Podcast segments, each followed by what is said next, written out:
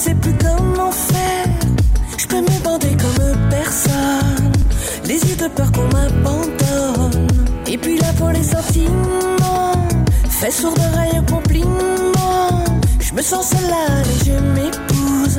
Mon âme sœur c'est mon bain de foule. C'est la fin, comme tourner dans la boîte à sapin. Se lever chaque matin.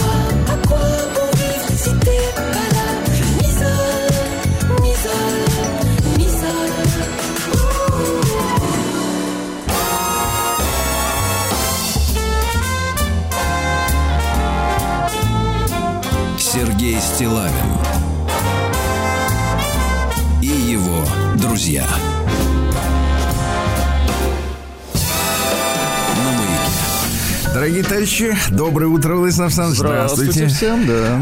Да, ну что, холодновато, я смотрю, с утра-то плюс 5, чуть минус не сказал. Ну такое, да, сентябрь. Ну да. Слушайте, Владислав Александрович, да. Буду бить тревогу, а вы поддержите, если что, табуретку. Конечно, вот. Конечно, табуретка всегда под рукой. Да, давайте. Вот, заглядываю сегодня с утра в свой же телеграм-канал Силавин Тудэй и вижу, значит, цифры. А вас, Владислав Александрович, попрошу вооружиться, на вашу память не рассчитываю, калькулятором для того, чтобы произвести нехитрый арифметический подсчет. Давайте.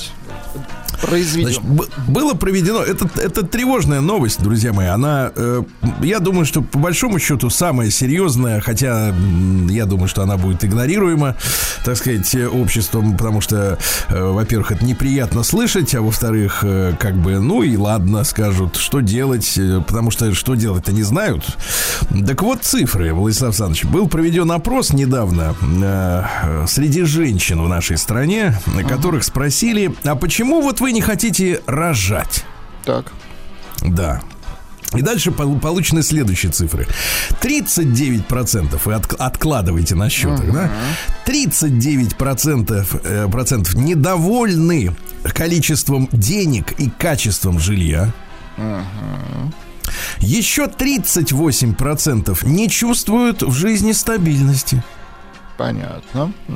И 18% имеют проблемы с репродуктивным здоровьем. 18. Угу. Не каждая вторая, как иногда можно слышать.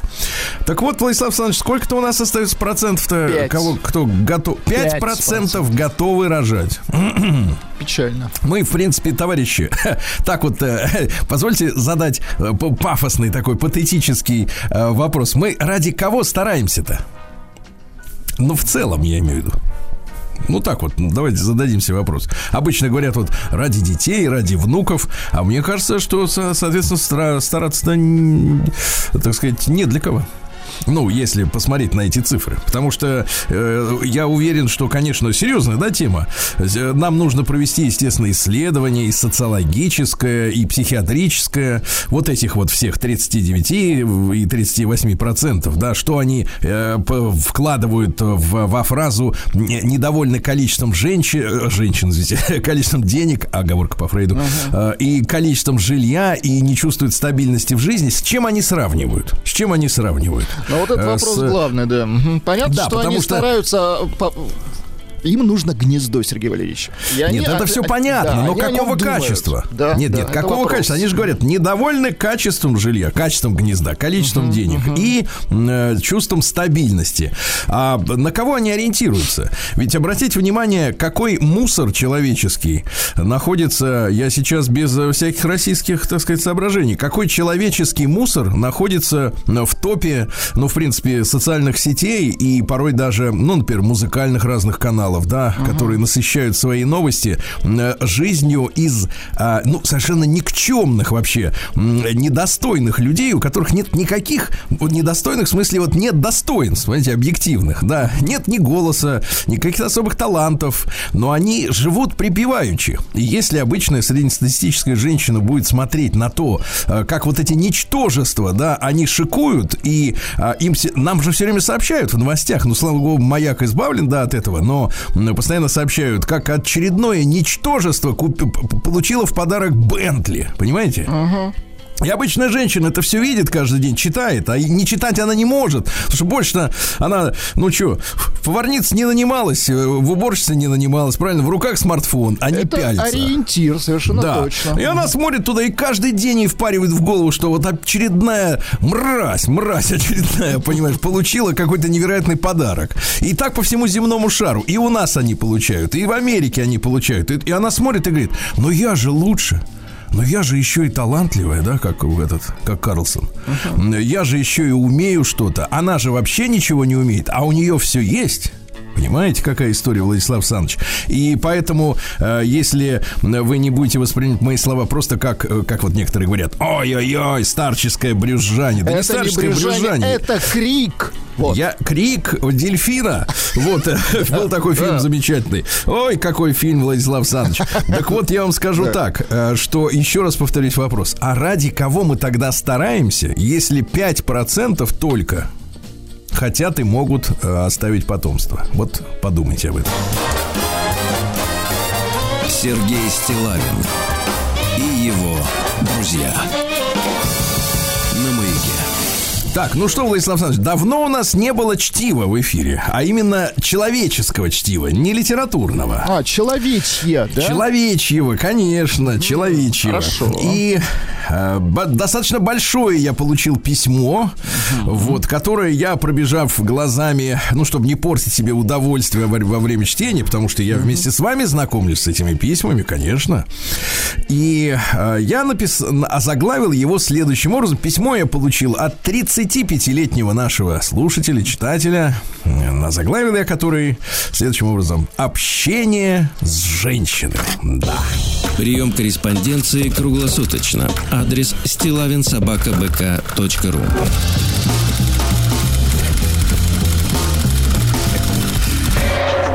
Фамилия Стиллавин 2Л. Будем считать, партия... что мы прочитали письмо. Нет, партия контрабаса из художественного фильма «Необыкновенный концерт». Да, шикарный контрабас. Согласен. В этом треке, да, кукольный. Добрый вечер, Сергей. Периодически смотрю ваш канал на YouTube, слушаю истории других людей, их опыт общения с женщинами. Хочу вам поведать пару историй для вашего телеграмма, YouTube-канала и маячка. Истории из моего личного опыта касаемо отношений с противоположным полом. А то у наших девушек могут быть, я почему такое письмо выбрал для чтения, могут быть некоторые иллюзии о том, какой опыт насыщает жизнь мужчину перед тем, как вы с ним знакомитесь, да? Ну вот, мне кажется, это поучительно познакомиться с этим самым опытом. Мне 35 лет, женат не был и вряд ли когда-либо захочу. Пессимист. Не зарекайся. Так, иногда увидишь, вот она из-за поворота выходит. И не сможешь свернуть. Угу. И не... Как она, а? Да. Ну ладно. Усмиряю фантазию. Учитывая, какие женщины сейчас, а вот это обобщение обидное, да, Владислав Александрович? Это неправильно. Неправильно, не надо всех под одну гребенку. У вас есть опыт, и, пожалуйста, делитесь. И всех ладно, не надо вам под не одну гребенку, это сделает Сергей. Это мешает вам встретить ту самую, которую вывернет из угла. Итак, учитывая, какие женщины сейчас, не хочется затем делить нажитое своим трудом при разводе. Ах, он не хочет делиться, но ничего. А ведь женщина, она ищет кого? Щедрого, абсолютно доброго, точно, конечно, правильно? Конечно. Великодушного, уходя, там слоган такой, уходя, оставь все. Только трусы забери и все. Да, да и то они сейчас начали ходить в наших трусах, так что, в принципе, можно и без них остаться. Отдавая все честно заработанное особе женского пола. Платить алименты за своего ребенка, по сути, уже чужой даме. По закону ребенок остается с матерью после развода в 99%. Никогда этого не хотелось. Вот простых отношений без штампов стороной не обошел. Простых. Решил, что хотя бы поддерживать простые отношения без бракосочетания можно попробовать, не обременяя себя хомутом на шею. Смотрите, какая оговорка от слова «хам». Понимаете? Были отношения. Со временем, как обычно бывает у женщин, что-то начинает в их головах клинить. Сексист. Дело в том, что я вам подскажу, что начинает клинить. Клинить они начинают из-за того, что вы хотите, как вы сказали-то, простых отношений. Он хочет пробник. И пробник бесконечный. Нет, вот бесконечно так не работает. Нет, смотрите, на самом деле мир же сегодняшний полон извращений, да? То есть мы, например, занимаемся сексом без зачатия. То есть, как бы секс, он придуман для чего? Ну не придуман, а разработан тоже нельзя сказать. Придуман не нами. Придуман он... Вы видели, например, чтобы, например, дикий кабанчик занимался сексом без зачатия? Нет. Да, на пол это... Да. Вот. Или медведик какой-нибудь там, понимаешь, из берлоги, да? Нет, все всерьез. Или даже панда. Ее, правда, фиг заставишь, но она ленивая. С пополнением поздравляем наш зоопарк. Да. Конечно, да. И все они, понимаешь ли, плодятся и размножаются. Только человек, понимаешь ли, как говорится, наяривает. Стал хитрым, ага. Да. И также и вот мужичок хочет жить вот так вот просто, без обязательств, как они говорят. Да. Поэтому женщины клинит, дорогой мой. Ну что ж ты такой наивный-то в 35 лет. Итог. Расставание и поиск другой особы в женском обличии. Ну, песня-то понятная. Случилось так, а теперь история, Владислав Александрович, не просто. Он позволил мужчина себе немножко лирики, а теперь порадует нас, надеюсь, сутью.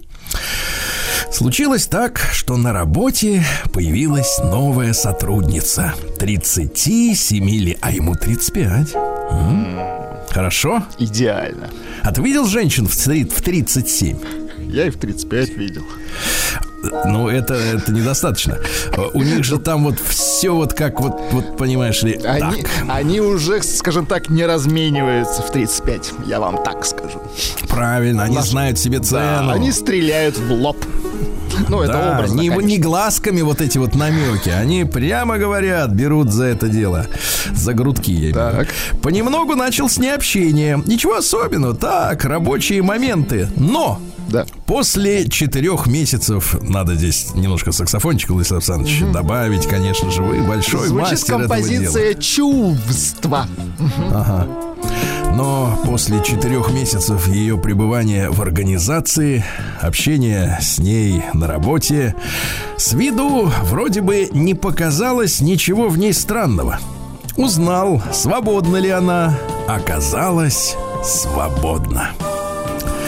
Решил пригласить ее пройтись по набережной. Так, класс. Владислав Александрович, а вы знаете, какие сейчас в Москве строят замечательные набережные? Они идеальные, Сергей Валерьевич. Нет, я серьезно вам хочу сказать. Слушайте, я, кстати, не смеюсь ни в коем случае. Не-не-не, дело в том, что, смотрите, раньше как строили набережные везде? Вот, например, питерские, имперские набережные, да, они широкие, все понятно. Но относительно вот берега реки, например, очень близко идет автомагистраль, как правило. И вот ты вроде идешь, наслаждаешься, например, Невой, Волгой, Москвой, рекой, Яузой, а рядом вот это вот все жик-жик-жик-жик-жик-жик. Ну, отдыха не получается. Новые набережные в Москве, Владислав Александрович, я вам скажу, строят очень интересно. Там, где можно дорогу проложить свободно, да, вот, они дорогу эту кладут метрах в 100, а то и больше от берега. А саму набережную делают зеленой. И там и деревья, и холмы, и щепа, и всякие причудливые растения, да? Позвольте, я от себя немножко добавлю. У нас тоже вот на районе меняют, скажем так, пешеходные тропы. И я заметил, полностью убирают все провода под землю. Вы не представляете, как это здорово выглядит. Нет, конечно, это вы должны были сказать перед выборами, но ладно. Нет, ну это реально круто, Сергей Валерьевич, абсолютно. Да, я понимаю. Удовольствие. Провода вам самое главное. Они бесят. Так вот, решил пригласить ее пройтись по набережной. Ну, каждый может себе представить такую ситуацию. Набережная, она. Она согласилась. Так подходишь к женщине и говоришь: смотрите, девушка, давайте пройдемся по набережной. Нет, так и говорить, пройдемся. Да, прошу вас. Пройдемся. Она согласилась, обменялись номерами, и после работы вечером с ней уже созвонились. После первой же встречи обоюдно решили, что начнем отношения. Ну что, даем старт, а сейчас они вот так. Нет, а сейчас вот как? А люди так вот договариваются, да, по-простому? Типа, сделка зерновая. Ну, знаете, как будешь, буду. Ну чё, ко мне, к тебе, как там? Что-нибудь возьмем там? Рислинга какого-нибудь или что-то? Да. Отлично. Решили обоюдно, что начнем отношения. Можно сказать, я практически у нее жил. А вот это хамство. Как? Это хамство. Да, это же просто чужие простыни, брат. Можно сказать, я поначалу практически... чужие, да, но потом... Нет, и чужие клещи, которые там живут. Ну, прекратите. Ну а что, извините, такая история живая. Можно сказать, я практически у нее жил, как начались отношения. И вот тут стал замечать, теперь внимание, Владислав Александрович, определенные странности. Так, давайте музыку другую. Странности. Частые сообщения на ее телефон. Говорила, что это либо подруги, либо ее мама. Вы знаете, в жизни женщины так много значит мама. В жизни любого человека мама значит много, Сергей Валерьевич. А в жизни женщины особенно. Другое дело, что не факт, что это мама. Вот, к тому я и клоню, конечно. Но вот именно, что вот этой святостью можно прикрыть сообщение от любого человека. Абсолютно точно. Нет, кто тебе пишет? Мама. Нет, с вопросом. Мне мать пишет, ты чего? Хуже всего, папа пишет мне. Вот папа пишет, это уже... Папа может и не писать. Спам из разных интернет-магазинов. То есть она сидит, например, или целует мужчину, или моется в душе, а у нее все время трень-трень-трень-трень-трень. Мама пишет. А теперь внимание. Звонки по 100 раз в день. Это чьи нервы выдержат? Слушайте, ну это мама... 100! Да это никакая мама не выдержит. 100 звонков в день. Да, это больная какая-то, больной человек. Звонки по 100 раз в день от ее мамы — это еще цветочки. Когда мама слышала скрипы дверь в квартире, ну или я случайно кашлянул или чихнул, есть ли кто-то у нее? Такая фраза написана. Она отвечала. А, вот что. Она звонила. Тут надо перевести на русский язык. Мужчина не... А, он давал ей сигналы, что ли? Да нет. Сигналы это вы даете. Смотрите. История такая, что когда она разговаривала с мамой по телефону, а мама слышала в трубке скрип двери, которая скрипела от того, что мужчина ходил по квартире. А кашлял-то кто? И случайно... Он кашлял, а она в это время, мама, была на проводе с дочей. А он специально кашлял. Как-то. А он так.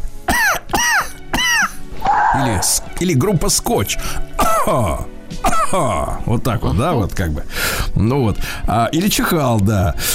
Спрашивала, значит, есть ли кто у нее. Мать спрашивала, потому что дочь разговаривала по телефону. А она, дочь, отвечала матери, что никого нет, что одна. И так часто повторялось. То есть, представляете, отвратительно. Она скрывала. От матери, да, от родного существа.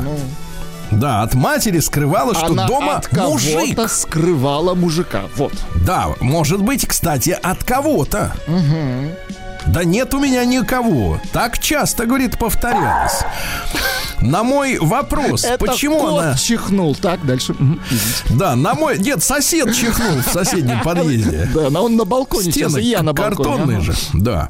На мой вопрос, почему ты не хочешь рассказать матери о наших отношениях? А? Ну, логично, правильно? Логичный вопрос, да. Она отвечала следующее, Владислав Александрович. А сейчас вы выпадете в осадок. Давайте, я готов выпадать. Я... никогда не расскажу ей о тебе. Какая мерзость. Слушайте, и просила, теперь внимание, и просила не афишировать эти отношения и на работе никому о них не сообщать. Понятно? Продолжение следует.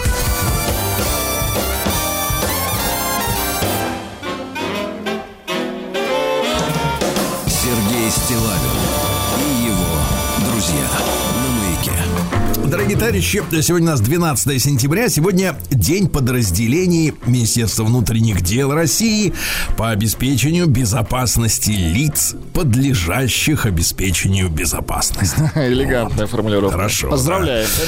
Ну, есть такие лица. Это важные лица, да. Конечно. День сотрудников предварительного следствия в Беларуси. Поздравляем, товарищи. Да. Международный день борьбы с мигренью. Вот.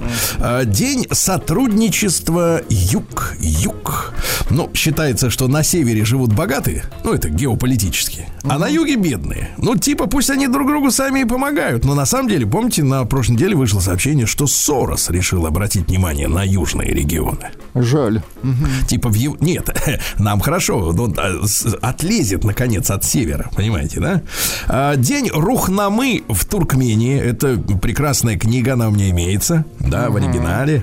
Вот там много мудростей у туркменского народа собрано. День иранского кино. День джипера. Это вот люди в свои выходные дни садятся в джипы и месят глину по лесам, очень по хорошо. Полям. Получают удовольствие. Молодцы. Дают женам отдохнуть от них, правильно? Себе вот. Они дают отдохнуть женам. Да.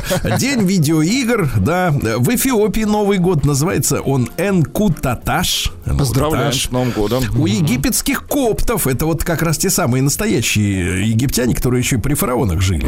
Там потом туда арабы прибежали. И вот у коптов, они православные, кстати. Новый год, да. Сегодня день семейного общения, товарищи. Международный день вязания крючком. Да. Поздравляем. День шоколадно-молочного коктейля. Да.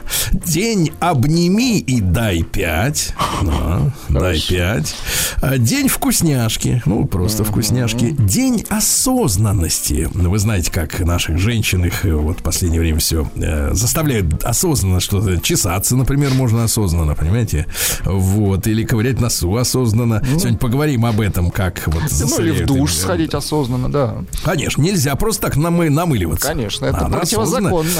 Владислав Александрович, ваш праздник, день виртуальной бутылки. Виртуальной. Ну, такое. Да. И сегодня Александр Сытник, или другое название праздника — Свытник. Свытник.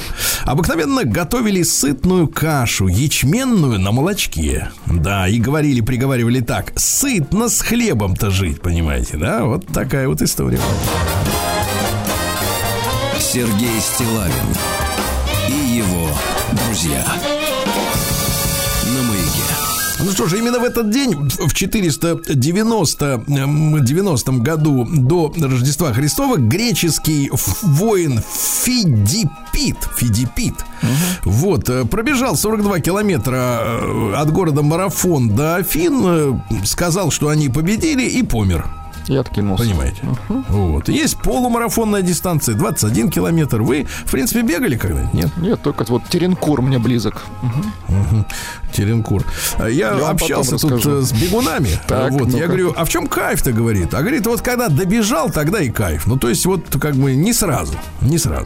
Да. Нам нужно сразу. А в 1485 году тверские бояре, к которым вчера приехал Иван III с воинами со своими, ну, сказать им, что как, давайте объединяться в единое государство. Они присягнули на верность Ивану Третьему и вошли в состав Московского суда. Деваться было некуда, понимаете? А ведь какая история, смотри, приехал царь, ну, то есть князь, да, великий, а ему бояре присягали, то есть олигархи. Понимаете, какая история? Вот история постоянно повторяется. Постоянно верховная власть должна, как бы, вот, так сказать, договариваться с олигархами. Понимаете, какая история? По-другому никак, да. Ну, или договариваются, либо с войском приехать. Нет, есть, конечно, выход один — сделать из царя олигарха временно. Нет, тогда мы получим Польшу. Там вот так вот, да. Да, это не тот вариант. В 1699 году впервые русское судно с трехцветным флагом прибыло за границу, в Константинополь приплыло. Хорошо. Приплыл корабль, да. А в 1715 году Петр I издал указ, который запрещал жителям столицы подбивать сапожки, туфли, башмаки скобами и гвоздями, чтобы не цокали чоки-чок. Чтоб тротуары не портили деревянные, да? И чтоб спокойно было в городе, без этого. И коней достаточно со своими копытами уже, да. Вот. Дмитрий Сергеевич Дохтуров, наш герой Отечественной войны, в 1756 году родился, генерал, вот, пехотный. Что он впервые отличился еще в Шведскую войну 1790 года. Кстати, смотрите, со шведами постоянно какие-то были трения.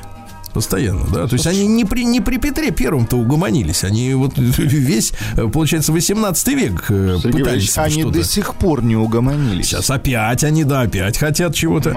Вот. Ну, а какая история-то? Наполеон решил отходить на Смоленск через Калугу.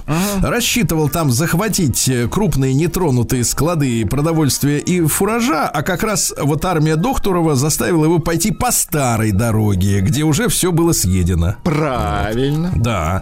В 1777-м Анри Мари Дюкроте для... Фу ты, мать... Кто это? Дюкроте де Бленвиль. Вот. Французский анатом, он придумал термин палеонтология. Молодец. Палеонтология, да. Ричард Гатлинг в 1818 году родился, американский изобретатель. Ну, какой изобретатель? Военный. Он придумал картечницу. Это многоствольное огнестрельное оружие. Там от 6 до 10 стволов. Вот вы представляете Шварценеггера, да, в там фильме «Команда». Вот у них, у американцев, есть такие пулеметы. Они на вертолеты ставятся. Ну, такая переносная штука, которая при стрельбе, там несколько стволов, и они крутятся. Они вертятся, и он шарашит. Да. Ужас. Вот эту штуку придумал Гатлинг, да. Как он придумал, все говорят: слушайте, а ведь теперь войны не будет, раз у нас такая штука есть, правильно? Ее же испугаются и таким образом в атаку не пойдут. Про все военные изобретения говорят. Все время так говорят, да. Вот мы что-нибудь придумаем, и поэтому войны не будет. Да, так все время принято говорить. Вот. Ну и, соответственно, говорят, что да, вот когда изобретал, говорит, что да, наступит мир во всем мире. Вот, в 1797-м Ирен Жолио-Кюри родился, это он, французский физик, вот, соответственно, синтезировал новые радиоактивные элементы, погодите, то есть которых в природе нет, понимаете, какая история? Мужчину звали Ирен? Да, нет, вообще она была женщиной. Демоном. Хорошо, ладно. Ну, не важно, короче, ученые, это же не, там нет этого. Конечно, вот этого. Не важно, кто. Ну, там главное изобретение. Ну, короче говоря, таких элементов нет, да, а они их придумали. Молодца, давайте так скажем. В 1905 году российский профессор Цеги фон Мантайфель, немецкая фамилия, но из прибалтов, да, из прибалтийских немцев, впервые провел успешную операцию по извлечению пули из сердца. И человек после этого еще жил, представляете? Умница. Да, оказывается, вот можно и так и это, пулю туда, да, оттуда вынуть. Вот, что же еще любопытного. Дезмонд Льюэлин, странная фамилия, в 1914 году родился. Это валлийский, Уэльс, то есть актер, который, соответственно, стал визитной карточкой фильмов о Джеймсе Бонде, играл мистера Кью, который изобретал всякие машины, пулеметы, ну, понимаете, да? Ну, понятно. Вот, ну, то есть такой изобретатель, ученого, да, сумасшедший, конечно, да-да-да. В 1921-м Станислав Лем, польский фантаст. Хороший фантаст. Фантасты хорошие, кинематографисты тоже, помните? Неплохие, да-да-да. Неплохие. Ну, что он говорил? Больше всего может дать тот, кто все потерял. Знаете, какой романтичный. Суть старости в том, что приобретаешь опыт, которым не можешь воспользоваться. Да. Массовая культура — это обезболивающее средство, но не наркотик. Видишь ли, оправданием занялся на старости лет. Да. Ну и путь к звездам ведет через многолетнее заключение. Астронавтика пахнет тюрьмой. Что он может понимать про космос? Да? Понимаете, просто не изобрели двигатели. Да, товарищи, 100 лет назад, в 1923 году, в Женеве подписана конвенция о пресечении обращения порноизданий и торговли порноизданиями. Ну, смотрите, какая история. Через 100 лет, может, они, конечно, и пресекают, но, извините меня, а вот эти OnlyFans, все дела, где там вот эти, как говорится, женщины вот эти зарабатывают. Это как? Как работает конвенция, непонятно. Сегодня 90 лет исполняется Татьяне Васильевне Дорониной. Прекрасная актриса, да, поздравляю. Конечно, ну что вы. Что говорит Татьяна Васильевна? Я люблю раннюю осень. В это время, кажется, все еще будет хорошо. Прекрасно. Да, в тот же день, как она родилась, Лео Силлард предложил, это физик знаменитый, предложил идею цепной ядерной реакции. Ну, то есть ты его там это сближаешь. Сначала маленькую бомбу, потом побольше. Не про бомбу, он про реактор, конечно, мыслил, да, что там вот оно начнет нагреваться и так далее. Ну, он предложил впоследствии использовать графит как замедлитель, то есть графитовые стержни вводятся в реактор. И, да, тормоз такой, да. А потом, вот как многие физики, они же как? Сначала они изобретают, например, бомбу. А потом он начинает заниматься защитой мира. Ой, что же я придумал. Да, то есть они не могут сначала, например, вот как бы в голове своей понять, что дальше будет. Но, Сергей Валерьевич, оно поэтому так и называется открытие. Это невозможно предугадать, к чему оно приведет. Ну что? Значит, я помню, знаете, вот фильм про великий был, про вот удава, обезьяну и слон. 38 попугаев, так? Да, нет, там была серия, которая была после 30, называлась «Великое закрытие». Вот я бы порекомендовал ученым обратить внимание вот на эту, так сказать, тему, да, в контексте беседы. Хорошо. В 1934-м Геннадий Николаевич Зайцев родился, наш генерал-майор, командир группы «Альфа», герой Советского Союза, родился в поселке Лямино Чусовского района Пермской области. Вот замечательный наш офицер, да. В 1934 году латыши, литовцы и эстонцы образовали политический союз, который назвали Балтийской Антантой в 1934 году. Ну, как вы понимаете, новые советские правительства в 1940 году его, так сказать, устранили. Ну, так слегка устранили. Конечно. В 1940 году, как раз вот когда устранили, родился Уэйн Макларен. Это знаменитый ковбой из страны Мальборо. Он снимался в рекламных роликах там 70-х, 80-х, да. Вот. И, соответственно, скончался от рака легких. Он работал каскадером, да, и постоянно в кадре курил. Умер от курения. Курил он по 2 пачки в день, да, и родственники его у Филипп Морриса, я так понимаю, отсудили несколько миллионов долларов. за это дело. Но да. Он их не увидел, увидели родственники, да. Ну, родственники это святое. Которые конечно. Наверняка не курили. Да-да-да. Вот, ну и в этот день, в 41 году, старший лейтенант Екатерина Зеленко, это летчица 135-го бомбардировочного полка, на бомбардировщике Су-2 протаранила и сбила немецкий истребитель Мессершмитт 109. Она сама была сбита, когда попыталась посадить вот поврежденный самолет. И вообще это единственный случай в истории авиации, когда воздушный таран совершила смелая, прекрасная женщина. Вот, видите, какая история. Сергей Стиллавин и его друзья на «Маяке». Что ж, товарищи, в 49-м году произошло событие на фронтах Второй мировой войны, которое, ну, в общем, послужило основанием немцам усугубить свою жестокость в поведении с жертвами своих атак, например, на море. Дело в том, что немцы потопили британский лайнер «Лакония» в этот день, но поскольку была такая некая военная этика, да, офицерская этика, они предоставили более чем 1300 итальянцев, которые были на этом корабле, шлюпки спасательные, чтобы те не утонули в океане. Типа выборочное спасение. Угу. Нет. А в это время налетели, соответственно, американцы и разбомбили людей в этих шлюпках. Ничего себе, кошмар. Они пытались попасть в подводную лодку, да, вот, которая помогала спасаться этим пассажирам этого затопленного корабля. И тогда немцы издали постановление Тритон-0, которое запрещало экипажам немецких судов военных спасать пассажиров тех кораблей, которые они торпедировали. Такая вот история. В 1943 году Отто Скорцени, помните, знаменитый зондер, так сказать, боевик, личный, так сказать, друг Гитлера, освободил из заключения Бенито Муссолини. Ну, там сумасшедшая операция. Они на планерах, помните, высадились там в горах, где в заточении был Муссолини, как говорил Гитлер. Вот, они его освободили и притащили, значит, в Берлин, где Гитлер ему говорит: будешь сражаться до конца. Давай дружить, сказал Гитлер. Причем, что касается этого самого Отто Скорцени, вы представляете, он дожил до 75-го года. Можете себе представить? Его не судили как нацистского преступника. Вот. Он был же со шрамом, да, его во всех фильмах изображают, что лицо такое, ну, не обезображено, мужчин шрамы украшают. Вот, со шрамом на лице. А дело в том, что он пока учился в институте в Вене, он, соответственно, участвовал в дуэлях на шпагах. Ну, вот после одной из дуэлей и осталась, так сказать, история. Понятно. Он участвовал в «Хрустальной ночи» в 1938 году, когда помогал, так сказать, ну, понимаете, нацистам. После этого он стал владельцем роскошной виллы, хозяин которой еврей бесследно, естественно, исчез, а его предприятия перешли к его дяде. Ну, понимаете, да? Экспроприация. Ну, и дальше что он занимался? Он после войны сотрудничал с американской разведкой. Вот. Он учил десантников американских. Ну, я смотрю, он такой универсал, да? Да. Вот. Он, соответственно, потом перебрался в Италию, поселился в Испании с паспортом, который ему Франко лично даровал на имя Пабло Лерно.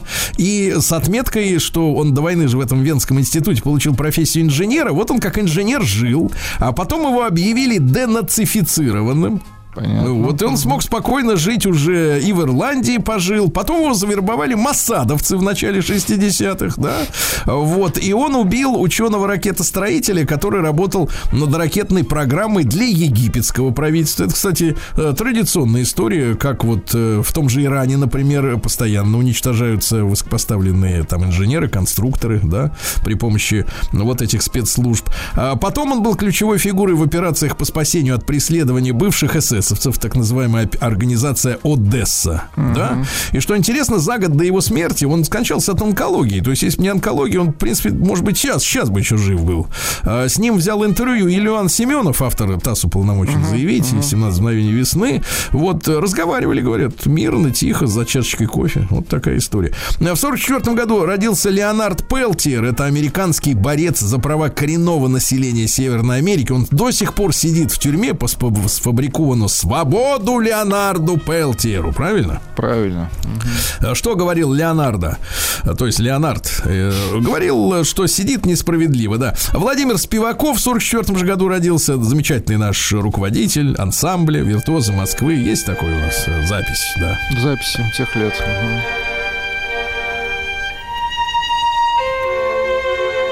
Хорошо. Хорошо. А давайте еще лучше сделаем. Да. В 44-м же году в тот же день родился Барри Уайт, ваш любимец. Да? Мы его обязательно поздравим сегодня.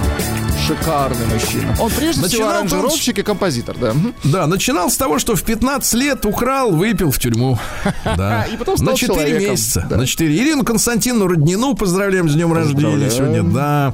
Вот. Что же, в 58 году в этот день испытана первая интегральная схема. Хорошо. Создал ее Джек Килби для фирмы Texas Instruments. Инструмент. Техасские инструменты, по-нашему, да? Вот. В 60-м на вооружение советской армии была принята межконтинентальная баллистическая ракета Р-7А. Ну, точно такая же ракета, на которой, в принципе, полетел Юрий Алексеевич. Да-да-да. Вот. Он, потому что он летел вместо этой боеголовки. Понимаете, да? Ну что, в 60... Слушайте, сегодня исполняется... Страшно сказать, 62 года уже женщине в леопардовых трусах, друзья мои. Милен Фармер. Господи Иисусе. Это из раннего, Сергей Ильич. Из раннего. Но что-то прогресса немного, да, со временем. В 70-м году американский профессор Тимоти Лири, которого на 10 лет посадили за хранение наркотиков, сбежал из калифорнийской тюрьмы. Он 3 года скрывался в Европе. Потом опять оказался за решеткой, еще 3 года отсидел, да. Вообще он начал изначально-то разрабатывать программное обеспечение. Там у него и психологические тесты делал для ЭВМ. Ну, там у него мозг-то немножко и поехал. С ума сошел. Он занимался самоактуализацией. Хорошо. Вот сейчас вот люди многие говорят: я самореализовываюсь. А вы давайте попробуйте самоактуализуйтесь. Вот именно. Пол Уокер, сегодня исполнилось бы 50 Полу Уокеру, но 10 лет назад, когда ему был 40, разбился на машине, помните? Красавчик какой был, а? Какой красавчик. В 90-м году подписан договор об объединении Германии. Ну вот с этой аферой мы сегодня разберемся. Да, что за тема-то? Вроде как ни англичане, ни французы этого не хотели. А как же так получилось? Да? Это непонятно. Вот. Вы на какой стороне стоите земного диска в этой дискуссии? Я напротив Германии ставил, если вы имеете в виду расположение.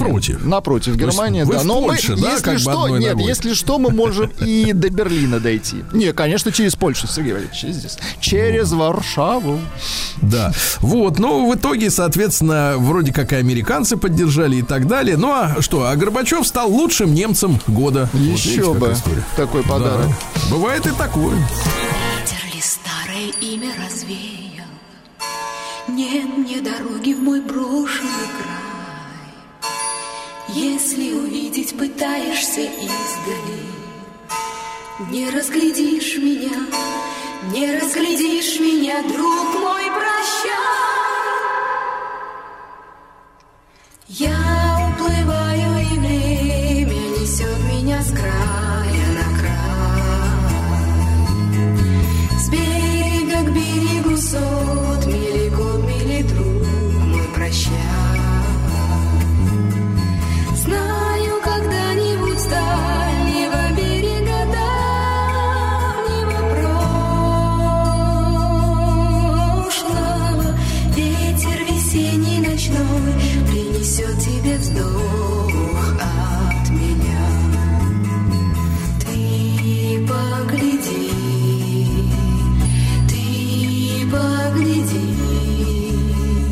Ты погляди, не осталось ли что-нибудь после меня? Полночь забвения на поздней окраине жизни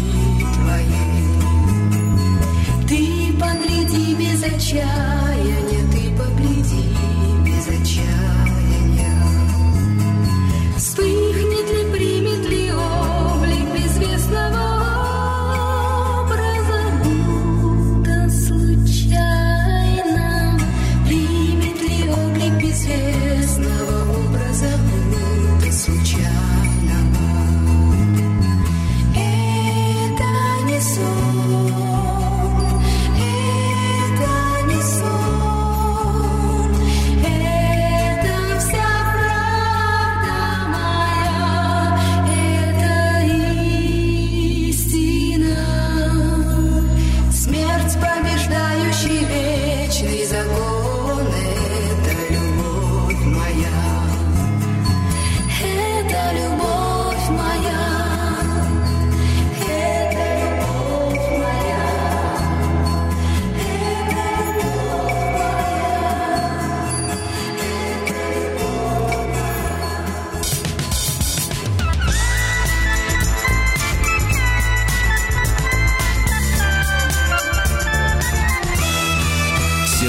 Стиллавин и его друзья. Ну что ж, дорогие товарищи, по ночам в столичном регионе зябко, днем до 19-20 градусов тепла. Это хорошо, а как в Кызыве обстоят дела? Сергей Валерьевич, пока еще лето, плюс 23 градуса. Чтобы песней своей помогать вам в работе, дорогие мои. Кызылчане, да, ну начнем с хороших кызылчан. Вот дворник Нина Сарыглар, почетный гражданин города Кызыла. Она 40 лет честно трудится дворником. Представляете, и за это стала почетным гражданином. Замечательно. А? Замечательно, но не все такие. Например, в Кызыле студентка, желая снять комнату в квартире, перевела мошенникам 12 тысяч рублей, и все. Да. У жителя Кызыла изъято, сейчас скажу сколько, 1,852 килограмма марихуаны в пакете. Отвратительно. То есть он шел с таким вот огромным пакетом, 28-летний ранее несудимый, и пах на этот запах, и в принципе примчались товарищи. В Кызыле 28-летний мужчина похищал сотовые телефоны у женщин, представляясь сотрудником правоохранительных органов. Он подошел на остановке к девушке, сказал: я офицер, мне нужно позвонить. Вынул ее сим-карту, вставил свою, после чего убежал. Сказал: здравия желаю. Мерзавец. Полиция пресекла очередной факт нелегального ввоза в Туву, это как раз сказал, столица Тувы, спирта. Везут спирт, так сказать, да. Житница соврала в полиции о грабеже. 47-летняя женщина, вот, она сообщила ложную информацию. Мол, типа, у меня украли телефон. На самом деле она потеряла свой телефон во время пьянства с мужем в районе пустыря на улице Паратурбинной. Отвратительно. Вот, и теперь ответит за это, да. Сообщение загадочное. В Туве браконьеры выпрыгнули с ружьями из автомобиля и скрылись в тайге. Их ищут. И были таковы. Управляющую компанию уличили в серьезном нарушении в Кызыле. Они, эти вот злодеи, без решения общего собрания собственников жилья в многоквартирном доме увеличили плату за квадратный метр с 19 рублей 28 копеек до 21 рубля 75. Вообще в ЖКХ, конечно, люди такие же.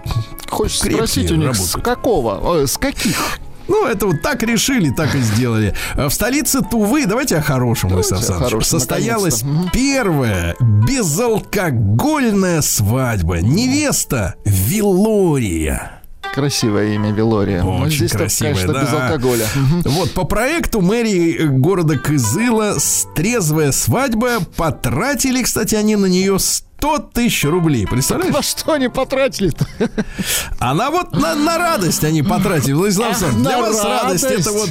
Ах, да, на радость. Это радость, она без алкоголя тоже способна быть в жизни человека. Радость, там он человек нес несколько килограммов. Да, в Кызыле продолжают борьбу с сорняками, чтобы вы проще себе это представляли. Там устранены сорняки, которые заслоняют дорожные знаки. Вы представляете, что за сорняки? Это деревья, это не сорняки. И на наконец, на дорогах Кызыла прошли рейдовые мероприятия, сплошная проверка. Не вот рейдовые, а рейдовые.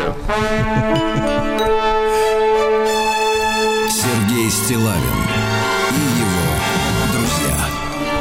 друзья на маяке. Врач назвал опасные последствия дефицита веса. Представляете, даже депрессию может вызывать дефицит веса. У нас такого дефицита не наблюдается. Можем поделиться, да? Да. Житель Подмосковья сделал, ну вот пишут журналисты, сделал возлюбленный необычное предложение руки и сердца. Он к ее окну поднялся на техническом подъемнике. Извините, дорогие товарищи, но в начале 2000-х годов наш друг Рустам Иванович точно так же поднялся. Да, в костюме артиста, вот, с гитарой. Большого артиста. С пел песню, не упал, правильно, перебрался через перила. Все, это все уже было, да. А я был оператором, кстати, на всем этом мероприятии, снимал это все. А Даню Милохина этой осенью отправят в армию на службу. Вот как хорошо. Здорово, да, ну, да, подъехал. Ну а что, делать ему все равно нечего. Конечно. Вот, надо перевоспитываться, Даня. Пришла пора, да, становиться мужиком. Российскую операционную систему «Аврора» научились запускать все Android-приложения. Представляете, как замечательно. Да, класс. Угу. То есть а мы с вами, кстати, сегодня... Угу. А мы сегодня поговорим об этой истории, потому что вы помните, да, сообщение о том, что и в Китае, и в наших многих министерствах сотрудникам строго-настрого запретили айфонами пользоваться. Угу. Понимаешь? Правильно. Шпионскими. На «АвтоВАЗе» заявили о нехватке кадров. Вот может показаться, что это как бы негативное сообщение. Нет, это хорошее сообщение, потому что нужны люди для того, чтобы делать все больше и больше ладушек наших. Понимаете, да?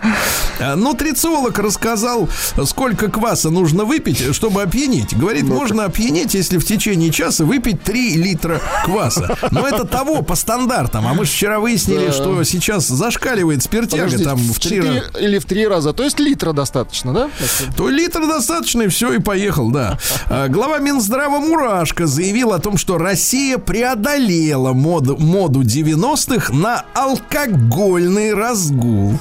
Хорошо, вот, хорошо. Видите, да, смотрите, он в Туве, извините, уже безалкогольной свадьбы вообще. А, извините, это конечно была мода 90-х, да, просто? Да, это мода 90-х, алкогольный разгул. Видите, хорошо мода проходит. В российских вузах начали прибавлять баллы к ЕГЭ за то, что человек имеет достижения, юноша, девушка, достижения в киберспорте. Понимаете, да? Хорошая моторика рук. Да и рук, и голова, все на месте. Ноги-то отдыхают, а так... Стас Пьеха, певец наш, рассказал, как отказ от алкоголя повлиял на его жизнь. Думаете, деньги появились? Нет. Цитата. Перестал думать, что умрет после отказа от алкоголя. Как все серьезно, вот, да. В православной нашей русской церкви заявили о трансформации образа вечно пьяного русского в кино. Очень хорошо. Замечательно. Вячеслав Малафеев, наш футболист, развелся с женой, отметил развод вечеринкой с друзьями. Вот. Они веселились, пили, плакали и смеялись. Да. Врач объяснила, как спасти подавившегося едой ребенка. Так вот, смотрите, товарищи, очень важно. Подавившихся едой детей старше 3 лет, старше, нельзя стучать по спине, ясно? Нельзя. Да. А дальше, после обеда нельзя лежать после сытного, потому что если вы сразу после обеда ляжете, у вас вылезет грыжа пищевода. Кошмар какой. Вот так. Психолог назвал первый шаг в борьбе с алкоголизмом. Психолог Хорс. Он сказал, что необходимо признать спиртное наркотиком, вызывающим аддикцию. Как-то пикантно, да. Что еще любопытного? Оказывается, для стабильности психики важно регулярно пить воду. Если у вас в организме не хватает пол-литра воды, вы вспотели, а не пьете, то вбрасывается кортизол и начинается психопатия, товарищ. Так что пейте воду. Пейте воду, да. Без кортизола. Женщин тоже надо водичку пить, конечно. Я еще раз напомню, друзья мои, страшные цифры, которые опубликовал ВЦИОМ, о том, что 39% опрошенных наших женщин, которых спросили репродуктивного возраста, не всех подряд, о том, почему вы не рожаете, они говорят, недостаточно денег и не те жилищные условия, на которые рассчитывала. 38% говорят, что не рожают, потому что отсутствует в их жизни стабильность, и только 18% заметили, что родителям не позволяют ограничения по здоровью. Только 18. А я посчитал при помощи нашего Владислава Александровича на калькуляторе остаток. Готовы рожать только 5. Да, такая вот история. Посадившая в тюрьму актера из фильма «Шоу 70-х», девица теперь обвиняет Эштона Кучера в педофилии. Ничего себе. Хочет, я, говорит, и тебя посажу. Нет, я из тебя стрясу. Да, так вот, опубликован ролик, ну кто-то где-то его снял, что Кучер рассказывал о своих впечатлениях после того, как Мила Кунис, которая была еще подростком, это же она же в России родилась, или в Советском Союзе, как она у него на коленочках посидела, он рассказывает, это было очень круто. Правда, он на ней же женился потом, я так понимаю. Но все равно придется посидеть Кучеру. Раскрыт диетический секрет долголетия Елизаветы II. А ее как бы нет с нами, но вопрос остался, почему так долго она была. Так. Оказывается, чашка чая — секрет долголетия. Ну, вот и в чем Иван дело. Чая причем. Да.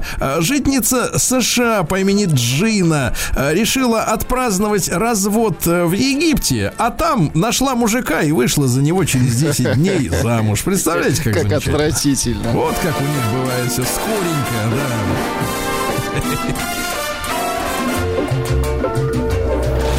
да. Новости капитализма.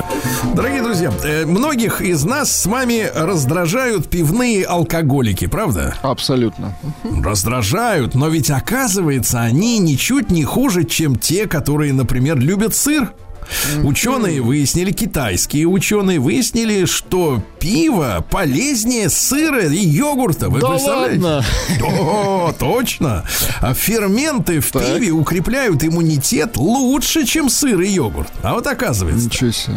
То есть, когда он, девочки, лежит перед телеком, да посасывает лечится. Пивко. Нет, он укрепляет иммунитет, чтобы не заболеть, чтобы не оставить вас без кормильца. Понимаете? Да, так что отлезьте от него.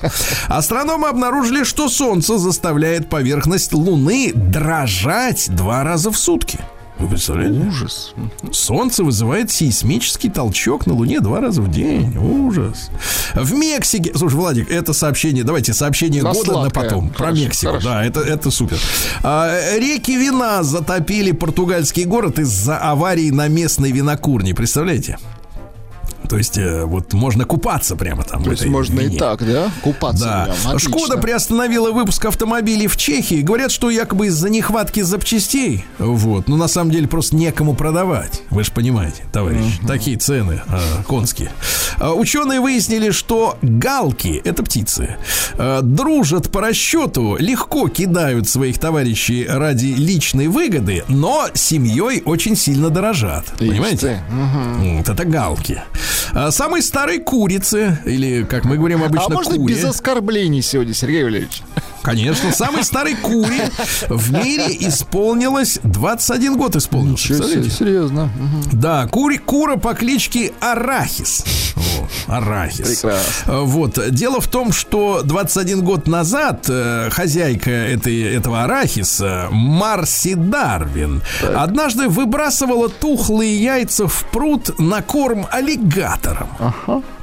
Вот, ну, чтобы они не приставали к ней, она их кормила яйцами.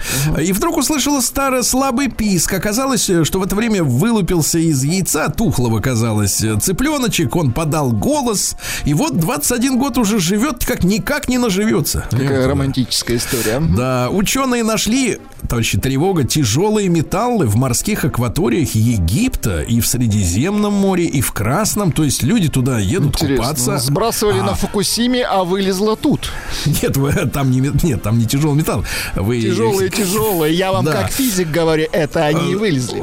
Ученый, который якобы клонировал овцу Долли, умер в возрасте 79 лет. Ну, что нам мешает клонировать теперь ученого вслед за этим животным? Думаете, нужно с ученых начинать. Хорошо. Да, товарищи, бьют тревогу орнитологи и зоологи. Один из самых опасных видов муравьев добрался до Европы из-за изменений климата. Муравей Соленопсис инвикта, он ядовитый, он кусает и жалит. Вы представляете? Да.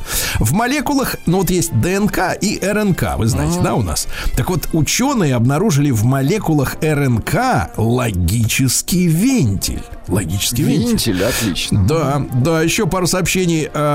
Мытье сырого мяса перед приготовлением может привести к заражению. Товарищи, не надо мыть мясо. Какой. Вот. А чтобы укрепить все тело, достаточно 5-минутного упражнения физического, которое называется «Ходьба медведя». ходьба медведя. Да.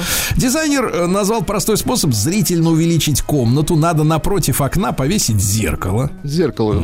Да. Вот. Ну и еще пару сообщений, и потом суперсенсация, да, из Мексики. Во-первых, чат Гапату обвинили в повышенном расходе воды, потому что серверам этого чата требуется очень много воды для охлаждения процессоров. Понятно. Да.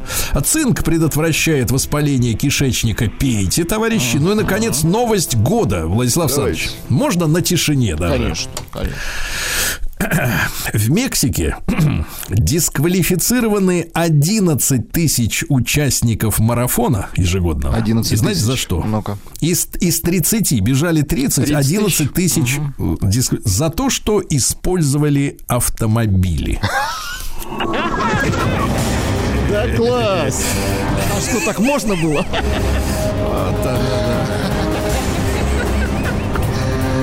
Кстати, 11 тысяч, какая пробочка. Ехали. Да. Криминальная. Ну, что у нас в России, матушки? В ХМАО, Ханты-Мансийский автономный округ, педагог, давайте, новость, она нарастает с каждым словом, да?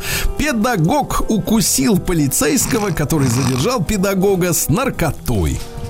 Отвратительно. Новость такая, да. Слушайте, тут ведь в Москве сломали принцессу Турандот. Вы, как бы, я знаю, любите прогуливаться, да, по Арбату? Да. И вот там вот он, значит, где-то там он стоит, этот памятник, он высокий, поставили в 90-е, ну, 90-е были лихими. А кто сломал-то? Залез туда, вроде думали сначала, что акробат. А оказалось, алкаш. Залез 23-летний Витя. Да, он там балансировал сначала, а потом верхушка отломалась. Не знаю, то ли сделано плохо, то ли Витя тяжелый. Короче, он оттуда с высоты 6 метров там где-то навернулся как следует, сломал эту турандот. Верхушку у нее. Сейчас в больнице, в нейрохирургическом отделении, состояние средней тяжести, дыхание регулярное, но то есть жив, имеется в виду. Ну, так вот, оказывается, что сам был актером некогда. Представляете? Отвратительно. Да, оказывается, был актером, а когда не сложилось, вот немногим актерам удается признать, что ну не сложилось, надо уйти со сцены. Да, они карабкаются до последнего. Надо выйти, вот так вот есть. Да, так вот, подрабатывал бригадиром на стройке, кстати, промышленным альпинистом. Хорошо, ну, вот видите, и полез поэтому на турандот, потому что был промышленным альпинистом. Но что, ну вот структура оказалась некрепкой. Отсутствие занятий, работы. Да. А теперь рубрика «Дети-сволочи». В Москве 11-летняя девочка, пока папаша отдыхал в Сочи, разгромила квартиру отца. А теперь, внимание, как было дело. Папа говорит, ну, если хочешь, они с матерью развелись, хочешь, можешь в моей квартире пожить. Дочь решила, 11-летняя, внимание, пригласила нескольких друзей. Они кутили несколько дней с алкоголем. 11-летняя. За это время дети выпили весь алкоголь, который был в квартире, прожгли покрывало, сломали мебель. Кроме того, они пытались в одной из комнат сделать бассейн, затопили соседей, у которых замкнуло проводку. Папаша вернулся, отошел от шока, то есть алкоголя нет, он отходил насухо. Теперь планирует выставить счет участникам вечеринки и их родителям за предстоящий в кругленькую сумму обходящийся ремонт. Представляете? А доченька, как ни в чем не бывало, 11-летняя, вернулась жить к мамочке своей. А? Кошмар. Вы представляете? Да. Российский полицейский получил приговор за взятки в 35 миллионов рублей. Смотрите, какая история. Причем первые 22 миллиона он заработал с 2017 по 2019. Всего 2 года понадобилось. Да? А после увольнения в 2019 он пришел к предпринимателю и говорит, слушай, я тут уволился, но тебя продолжают прикрывать, дай еще 13. Но схема рабочая, отлично. Схема отличная. В Ленобласти полицейские помогли женщине родить, прекрасной девушке около поселка Шапки. Там, кстати, прошло мое детство. Вот. 37-летняя стояла у дороги, полицейские приняли решение сержанты помочь и помогли. Молодцы ребята, да? Вот. А у школьницы в Подмосковье в руках загорелся телефон. Она играла в игрушку PUBG. И телефон загорелся, ужас. И телефон от напряга загорелся, да. Ну и, наконец, в Башкирии подросток обиделся на соседку из-за сделанного замечания, что, мол, ну не так себя ведешь. 15-летняя сволочуга. И сжег, понимаешь ли, баню и дом за замечание. Представляете? Вот урод.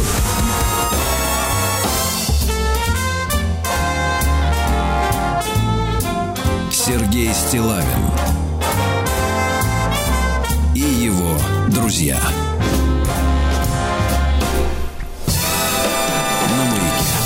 Дорогие товарищи, ну что же, день сегодня в истории знаменитый, потому что 12 сентября 90-го года был подписан договор об объединении Германии. Вот, ходили разговоры о том, что и британцы, и французы очень против того, чтобы создавать вновь немецкого монстра на европейском континенте. Но Михаил Сергеевич Горбачев был тверд в своем решении стать лучшим немцем года. Да, и договор все-таки подписали при участии многих стран мира, да, в том числе американцев. Герман Анатольевич Артамонов, профессор кафедры истории России Московского педагогического государственного университета, с нами. Герман Анатольевич, доброе утро. Доброе утро, Сергей. Да, Герман Анатольевич, ну вот мы в эфире неоднократно с вашими коллегами, да, тоже касались этой темы с объединенной Германией. Мы понимаем, что после войны Второй мировой у Советского Союза было намерение создать независимую, да, и единую Германию. Складывается ощущение, что даже Лаврентий Павлович Берия в какой-то степени стал жертвой своей вот этой идеи, с которой он в 1953 году активно носился вот по миру и убеждал своих товарищей в партийной части, да, в Советском Союзе. Вот. Но потом все равно Германия разделилась, Берлинская стена, все эти истории нам известны. И вдруг объединение. Вот, Герман Анатольевич, к какому году или в результате чего возникла у Горбачева эта идея вот объединить Германию? Как это вот, где старт вот этого процесса, завершение которого, ну, фактически в этот день, в 90-м году произошло. Ну, конечно, так конкретно, вот когда у него это все случилось, сказать сложно. Я вообще думаю, что возникали все вот эти вот когда, которые с нами произошли, начиная с 85 года, их нужно вообще искать за пределами головы Михаила Сергеевича. Здесь я не думаю, что это его идея, это идеи, которые рождались, у меня такое ощущение, много западнее так географически, чем границы Советского Союза. Но вот понятно, что сам по себе факт перестройки и отказа Советского Союза вот от того пути, по которому страна шла, 20 век, он влек за собой, конечно же, колоссальные геополитические изменения, потому что все-таки, ну, в частности, в том числе по результатам Второй мировой войны, как бы была такая глобальная договоренность. Вот были две сверхдержавы, Советский Союз и Соединенные Штаты Америки, между ними был заключен определенный, достигнут, вернее, определенный паритет, и мир худо-бедно, он, в общем-то, именно в силу договоренности этих двух сверхдержав, он так или иначе был стабилен. И когда у вас вот этот один игрок начинает сдавать свои позиции, сейчас не будем касаться, так сказать, кто там, что там, как, движущий механизм этого процесса, но понятно, что это повлечет за собой изменение мировой конфигурации. Но вот вы совершенно правильно сказали в начале передачи о том, что позиция Франции, позиция Великобритании была далеко не такой однозначной. Более того, я могу сказать вам, вот, чтобы так заинтриговать нашего слушателя, что даже после падения Берлинской стены, а я напомню, это произошло, собственно, в ноябре 1989 года, то даже после этого, когда, казалось бы, процесс объединение Германии запущен. Об этом, кстати, свидетельствует Жак Атали. Жак Атали – это один из крупнейших публицистов, политиков и, я бы сказал, таков участников глобалистского движения, который об этом открыто заявляет. Он непосредственно участвовал в переговорах президента Франции Франсуа Миттерана и Джорджа Буша-старшего после падения Берлинской стены. И во время этих переговоров обсуждалось вот будущее Германии. И тогда Буш, а я напомню, что одним из главных проводников этой идеи объединения Германии, даже не сколько, собственно говоря, Гельмут Коль и ФРГ, сколько именно Соединенные Штаты Америки. Здесь все понятно и прозрачно, позиция США, потому что объединение Германии и включение этой объединенной территории в НАТО, конечно, это означало победу США в холодной войне и победу над своим главным геополитическим противником в Советском Союзе. Здесь никаких других вариантов нет, поэтому позиция США понятна и последовательна. Так вот, лидеры этой страны, Джордж Буш-старший, в 1989 году после падения Берлинской стены заверял Митерана, что, как ему кажется, что этот процесс, конечно, нужно развивать, но мы потратим на это лет 20. Лет 20. При этом Франция против, Великобритания против, и каким-то чудом не пройдет и года. Не пройдет и года, это произойдет. И произойдет, понятно, что здесь... А какой же фактор-то? То есть США думают лет 20, Франция против, Великобритания против. Какой фактор? Ну, конечно, это позиция, в первую очередь, Советского Союза, который, ну, по сути дела, если называть вещи своими именами, по отношению к тем завоеваниям, которые Советский Союз имел, и к тем жертвам, который Советский Союз понес по результатам Второй мировой войны, по отношению ко всему этому, ну, другого слова, кроме как предательство национальных государственных интересов, здесь просто невозможно предположить. Как их не понимать? Поэтому это очень все, конечно, драматично, и, безусловно, это связано вот с теми процессами, которые в первую очередь в основе лежит, конечно же, это сдача позиции Советского Союза. В первую очередь. Герман Анатольевич, но вообще о процессах перестройки, да, принято говорить, что советское руководство, такое вот мнение достаточно часто звучит, было очень напугано американскими, как сейчас, ну и не сейчас, уж давно выяснилось, да, фейковыми заявлениями о создании СОИ, стратегической оборонной инициативы, 1983 год, да, когда они решили, ну, заявить о том, что транспортируют ядерное оружие в космос, или лазеры с ядерной накачкой. Ну, там были действительно настоящие мультики о том, что в космосе над Россией, над Советским Союзом будут висеть вот эти аппараты, которые будут сбивать на траектории разгона наши ракеты с ядерными бомбами в случае ядерного конфликта с Соединенными Штатами Америки, и таким образом сделают неэффективный наш ядерный ответ на, например, ядерную агрессию американцев, да,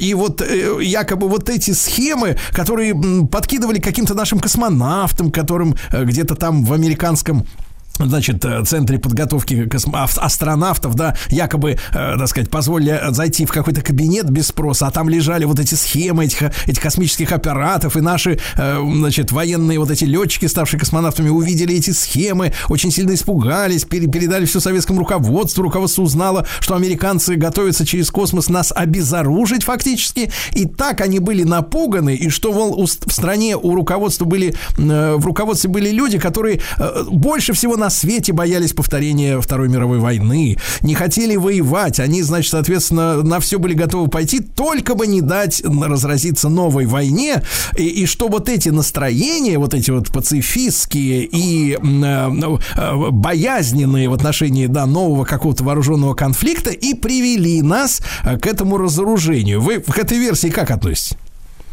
Ну, смотрите, конечно же, я согласен здесь только с одним, что вот такая отношение нашей страны, нашей цивилизации к войне и миру, мы всегда за мир. Вот это действительно так. Любой ценой не допустить войны. Да. Но что касается, во-первых, вот этой страшилки по поводу того, что, ну, вы сказали, ну, во-первых, это в принципе не так. Это неверно. Здесь я могу сказать, что я просто служил в ракетных войсках, которые... Это была оперативно-тактическая ракета с дальностью полета всего лишь 1000 километров. Я сейчас не говорю даже о БТС-20 «Сатана». Так вот, я вам могу сказать, что мы тогда знали, что и сейчас ее сбить нельзя. Вот спустя ее, кстати, Горбачев уничтожил в 1988 году, эту ракету, этот комплекс. Но и сейчас эту ракету сбить невозможно. Что бы ни создавали. Это по поводу того, что вот они должны были адекватно представлять, насколько вот есть там потенциал, возможности и насколько потенциал наш. Но допустим, даже представим, что это так. Вот то, что вы сказали, это правда. Но второй-то вопрос, который вы должны себе задать. А где гарантия, что, пойдя на уступки, Да. Против нас это не будет применено. Это из чего следует? Кто такие гарантии может дать? Вот давайте посмотрим на историю западноевропейской цивилизации, англосаксонской цивилизации. Вот смотрите, вот простой пример. Вот Германия. Она инициатор двух мировых войн, самых кровавых войн за всю историю человечества. В этом смысле она должна как бы просить прощения у всего мира, и уж тем более, потому что эти две войны велись на нашей с вами территории, территории Российской империи, Советского Союза, и гибли народы, которые проживают. Но только Вторая мировая война 30 миллионов. Это вы перешли 22 июня нашу границу, не мы, а вы перешли и напали. И вы здесь устроили геноцид мирного населения. И у вас историческая вина за это перед нами. Дальше, вот исходя из того, что я сказал, вот только благодаря позиции Советского Союза ваше историческое воссоединение германского народа, разделенного на три государства, да, ФРГ, Германская демократическая, Западный Берлин, как город-государство. Вот мы, благодаря нашей позиции, мы вас объединили. Вот давайте возьмем позицию немцев по отношению к СВО. Вот вы должны были бы в этой ситуации, вот исходя из того, что мы так поступили, что нам сказать? Что мы не будем поставлять оружие против русских, я сейчас говорю не русских в этническом смысле, а потому что все 160 народов, которые проживают на территории Российской Федерации, мы для них все русские. Так вот, мы не будем поставлять оружие против русских. Они нам виноваты в их 30 миллионах, и благодаря им мы объединились. Но сейчас именно, какую позицию Германия? Они поставляют оружие? Какую позицию они занимают? Вот кто даст гарантии? Вот это и это совершенно естественная и понятная реакция. Какие были сомнения в 91-м, когда это все начиналось, когда мы разоружаемся, мы распускаем Варшавский договор, а в ответ нам говорят, распустите НАТО. Но кто же идет, так сказать, на уступки, не имея никаких при этом гарантий? Идет против здравого смысла, против логики, не имея никакого обеспечения. Но это, знаете, рассуждать про договоры ягненка с стадом овечек невинных с волками. Понимаете? То есть поэтому я и говорю, что это предательство, потому что сдача позиций, при этом, которые были, не получив взамен ничего, кроме слов. Но мир движет все-таки объективные интересы. И там, где они приходят противоречия, там возникают такие последствия, которые мы имеем. И очень удивляет, Герман Анатольевич, я ведь тогда был, в те годы выпускником школы уже, да, я помню эти настроения. Поразительно, что в обществе, по крайней мере, среди молодежи, да, у молодежи принято быть такой прогрессивной, и я был таким прогрессивным человеком, да, царило ощущение, которое сейчас воспринимается только как психиатрия какая-то, да, то есть радость от того, что мы действительно замирились с волками. Это удивительно. Это, мне кажется, историки еще будут исследовать долго. Сергей Стиллавин и его друзья на маяке. Дорогие друзья, сегодня с нами Герман Анатольевич Артамонов, профессор кафедры истории России Московского педагогического государственного университета. В 90-м году в этот день подписан договор об урегулировании в отношении Германии, то есть объединение трех стран, ФРГ, ГДР и действительно Западного Берлина, который официально считался самостоятельным каким-то образованием. Герман Анатольевич, а можем ли мы, идя вперед по исторической шкале, да, вправо, как говорится, считать, что создание в дальнейшем Евросоюза это была как раз такая удавка на новую Германию, чтобы бюрократы евросоюзовские, да, и траты на содержание иждивенцев, вроде всех этих румын и прочих, греков и прочих отстающих, все это сдерживало новую могущественную немецкую империю? В каком-то смысле, безусловно, поскольку ведь, если мы поставим вопрос, а почему, собственно говоря, такая позиция по отношению к объединению Германии была со стороны как раз западного мира, англосаксонского мира. Почему Великобритания против, почему Франция против? Кстати, само появление западного Берлина, вот этой третьей государственной единицы по итогам Второй мировой войны, это тоже позиция не Советского Союза, это позиция в первую очередь союзников. Это они не дали объединение. Потому, я напомню, что Берлин был тоже оккупирован, не только Германия, но и сам Берлин был поделен на 4 зоны оккупации. Советский Союз, Франция, Великобритания, США. И именно они сохранили вот этот такой свой форпост присутствия там. Почему это вытекало? А это вытекало из их адекватной оценки экономического, исторического, культурного, любого другого цивилизационного, если угодно, потенциала Германии. Не случайно, которая стала инициатором и первой, подчеркиваю, и Второй мировой войны. И этот потенциал не исчерпан. И сегодня, собственно говоря, все экономисты в один голос говорят, что это ведущая экономика Европы. А раз это ведущая экономика, то потенциально это ведущая, соответственно, и армия, и прочее, прочее, и опыт такой, да, и культура соответствующая. Поэтому Германия... В этом смысле, кстати, западные наши страны, они вот как раз менее наивны, чем политическое руководство Советского Союза, и понимают, что из Германии ее нужно держать в ежовых рукавицах. И поэтому в этом смысле Евросоюз, который вот это наднациональное, по сути дела, объединение, в том числе может использоваться и для сдерживания вот тех центров силы, которые в Европе могут появиться, которые могут повернуть свою мощь не в ту сторону, как им бы хотелось. Да-да-да. А вот руководство ГДР, я помню прекрасно человека Эрика Хонекера, да, вот, конечно, который был предан, вот, и вот остальные там люди, там же десятки тысяч человек в тюрьме оказались, я так понимаю, да, после всей этой истории. Конечно. Они пытались сопротивляться, у них был какой-то шанс на сопротивление вот этой горбачевской воли сдаться Западной Германии, потому что, понимаете, когда говорится объединение Германии, ну, ребята, объединение — это когда вы на равных, правильно? А если одна страна практически поглощает другую и сажает в тюрьму ее руководство, ну, какое это нафиг объединение-то? Ну, как это можно назвать объединением? Ну, вы знаете, я думаю, что у них на самом деле, конечно же, реального шанса сопротивления такого не было. Это все было подготовлено, конечно, и вот та эйфория, которую вы вспоминали свою школу, и можно вспомнить эйфорию по поводу перестройки и гласности на ее первых полах во всем советском обществе, нечто подобное происходило, вот эта демократизация, идея объединения, разрозненные семьи, все это витало, и массовая же Берлинская стена пала вам, ну, хотя на мой взгляд, там технологии вот этих вот, то, что мы позднее будем называть оранжевыми революциями, там тоже использовалось, но вот это все-таки такое, как именно протестное, такое реальное движение вот той части, которая понимала, что последствия будут отнюдь не такими радужными, что все будет не так просто, и все эти обещания, они канут в лету, вряд ли, вот в тех условиях вряд ли, потому что все-таки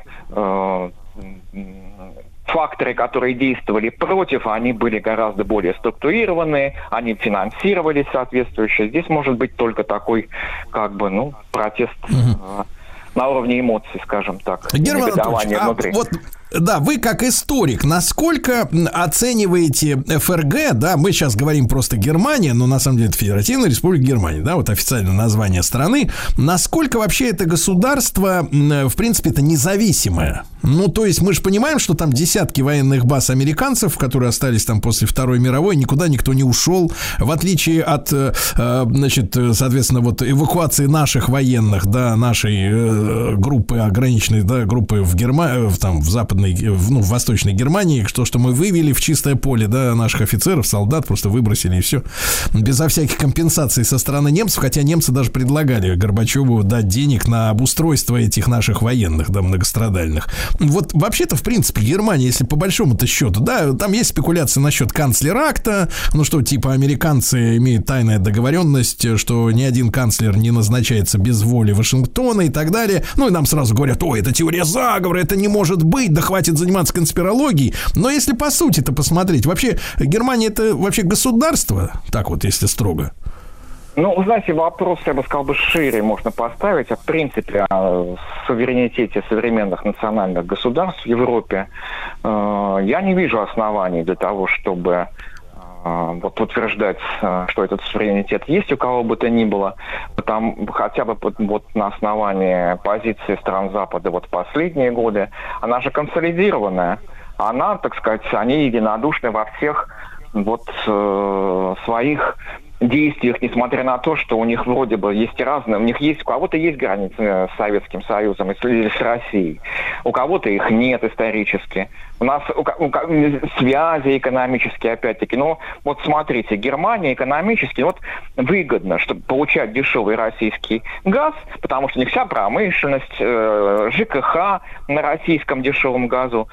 Ну, а сейчас они вынуждены втридорого покупать газ у американцев гораздо более худшего качества. Вот этот факт позволяет говорить о суверенитете какой-либо из стран Западной Европы. И вот это единодушие по всем деструктивным, я бы сказал, ну ладно, там мировая политика.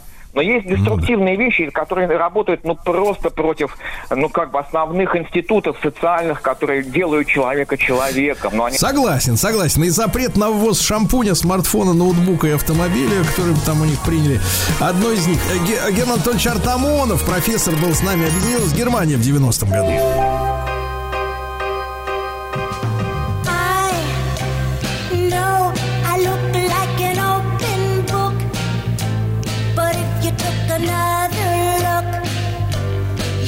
Might discover what's under my obvious cover up. Toy, doll, no, I don't want that name.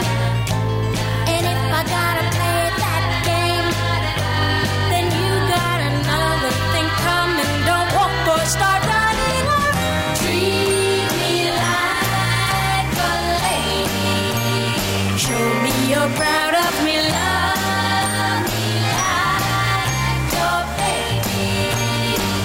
In a crowd with me, treat me like a lady, yeah. Show me or just go before we start. Snap, pop, as easy as 1, 2, 3. You thought you had it made with me. Forget it, my wrong.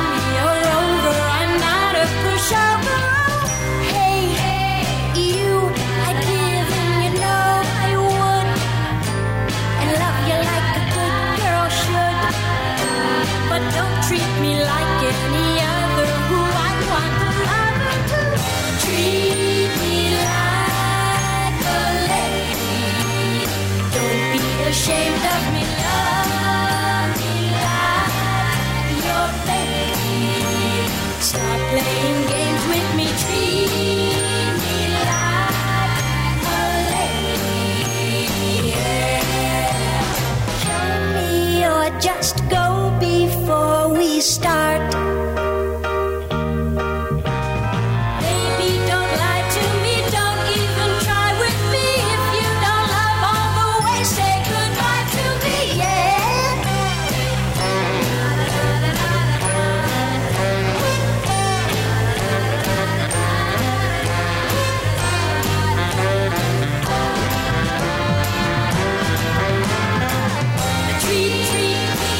me like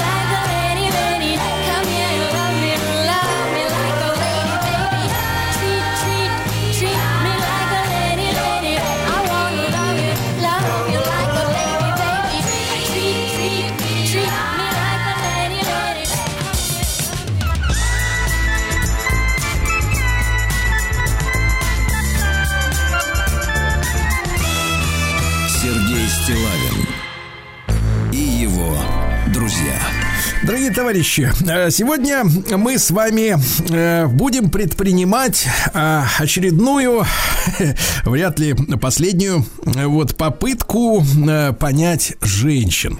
Дело в том, что, Владислав Александрович, сегодня отмечается День осознанности. С праздником всех женщин. Да, с праздником всех нас, тех, кто пытается понять женщин. Дело в том, что, ну, я не знаю, я все-таки мужчина элегантный, тонкой душевной организации. когда вижу проблему, стараюсь ее действительно вот как-то понять, подчинить какой-то логике, понять причину. И нет-нет, да и стараюсь вот как-то, ну не на пустом же, думаю, я месте какая-то вот тема возникла. Значит, ну, есть какая-то причина, да, и следствие. Я пытаюсь понять. Конечно, многие мужчины отмахиваются, говорят, да иди ты, я лучше на рыбалку, в пивбар, на охоту с друзьями, не хочу забивать голову. Но, товарищи, каждый раз, когда вот пытаешься сделать этот шаг навстречу, ну, а вдруг получится? Ну, а вдруг получится понять? Да-да, ну не может быть это все стопроцентной какой-то недостижимой для мужских мозгов ерундой, да? Вот что такое осознанность? Это, товарищи, новое ежегодное мероприятие, отмечаемое 12 сентября. В этот день, Владислав Александрович, проводятся различные семинары, группы по медитации с целью привлечь внимание широкой общественности к глубокой ценности и пользе осознанности. Ну, поскольку нам с вами организаторы этих групп и семинаров не платят, Владислав Александрович, понимаете? Не платят, да? Мы, конечно, значит, помогать в их нелегком и, мне кажется, сизифовом труде не особенно намерены, но разобраться все равно хотим, и даже не столько в вот этой самой осознанности, сколько в следующем моменте. Я очень рад приветствовать в нашем эфире Наталью Антипову-Коплоухую, клинического психолога, мне кажется, друга нашей программы. Наталья, доброе утро, здравствуйте. Доброе утро. Да, и вот тему мы обозначили следующим образом. Современная женщина в поисках себя. Ну, одним из, так сказать, вот вариантов этого поиска является как раз вот та самая пресловутая осознанность, день, который сегодня отмечает прогрессивное человечество. Вот, Наталья, понятно, что мы можем уйти в дебри вот этой самой осознанности и в который раз попытаться объяснить мужчинам, которым, в принципе, трудно понимать женский вокабуляр. Честно, к сожалению, вот в последние десятилетия у нас как-то сложилось два типа словарей. То есть вот слова обычные и слова, которые вот используют вот подобные, значит, вот организаторы подобных мероприятий, да, такие заумные, пафосные и вот незначащие для мужчины, честно говоря, ничего конкретного. Но вот если говорить о поисках самой себя для женщины, чтобы мы представляли, а вот эта потерянность самой себя, из-за которой вот женщины пускаются на эти поиски, да, и в том числе ныряют в осознанность или еще в какие-то мероприятия, она из-за чего вот возникает в жизни женщины? Почему им чего-то недостает? Почему они ищут вот этой каких-то особых смыслов? Да, вот можем мы это, Наталья, понять сегодня? Можем попытаться, да. Я слышу вопрос про женщину, я, наверное, единственное скажу, что вот такому поиску себя сегодня подвержены и мужчины, и женщины примерно в равной степени, но женщине по разнообразным причинам психологического характера в том числе свойственна большая, скажем так, пассивность по отношению к происходящему с ней. Да, и поэтому женщины действительно больше подвержены вот разнообразным течениям, когда есть некие помогающие люди, которые могут помочь познать себя и прийти к какому-то другому состоянию. Но помочь за деньги, правильно? За деньги помочь. Это конечно, важно. Да. Чаще всего за деньги, да. Да, бесплатно подружки помогают. Но вот, да, все, что касается того, о чем вы спрашиваете, это, конечно, помощь за деньги.